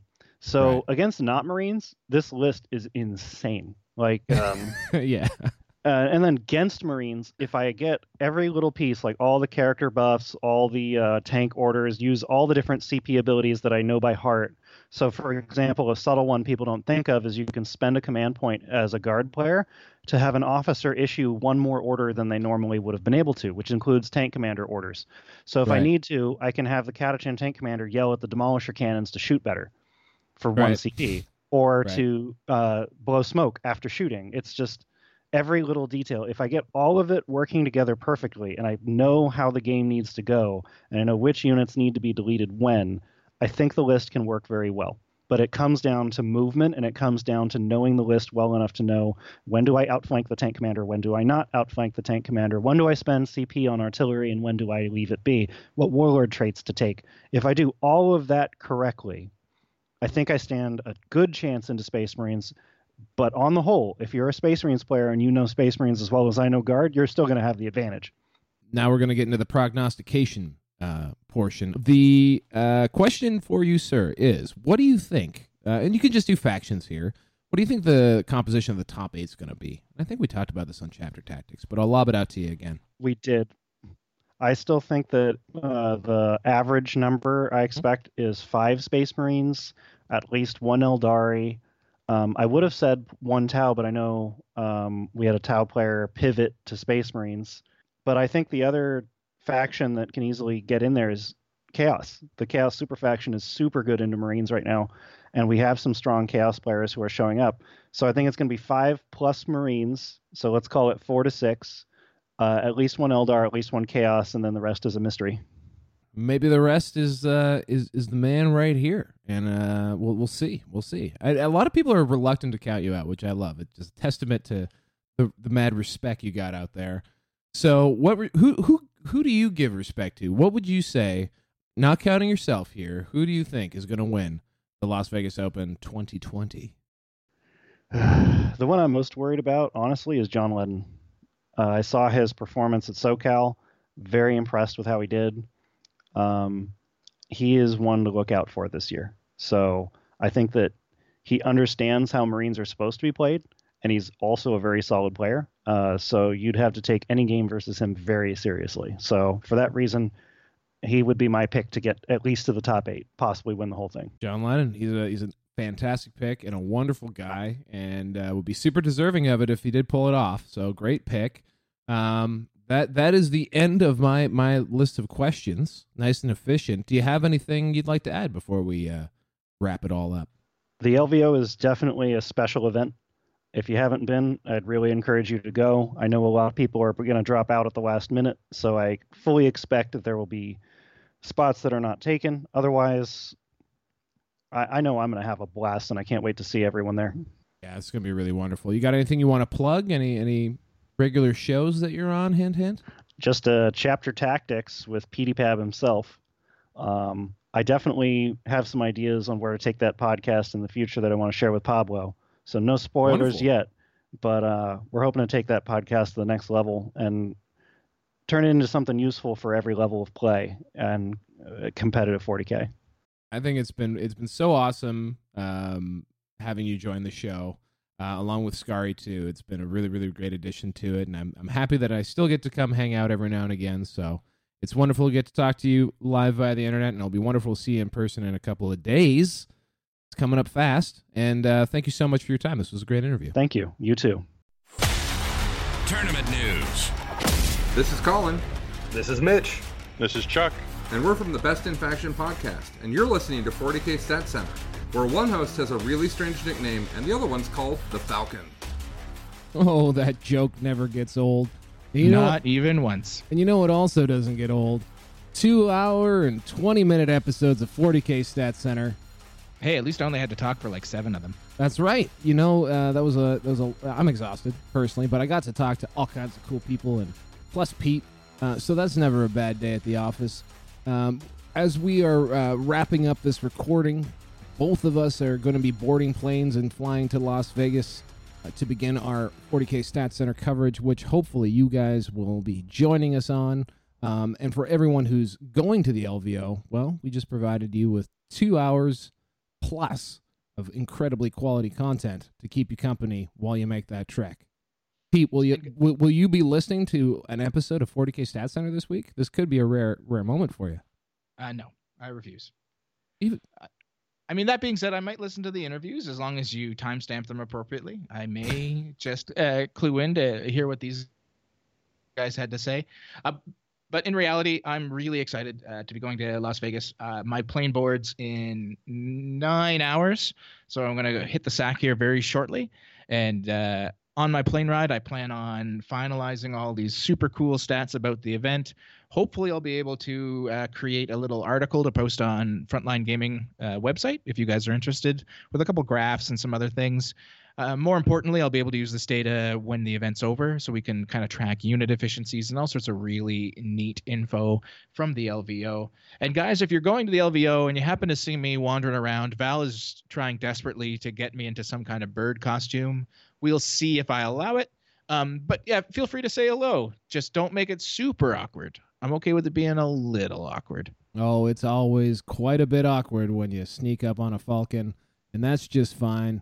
Pete, you got anything else to say? Bye bye.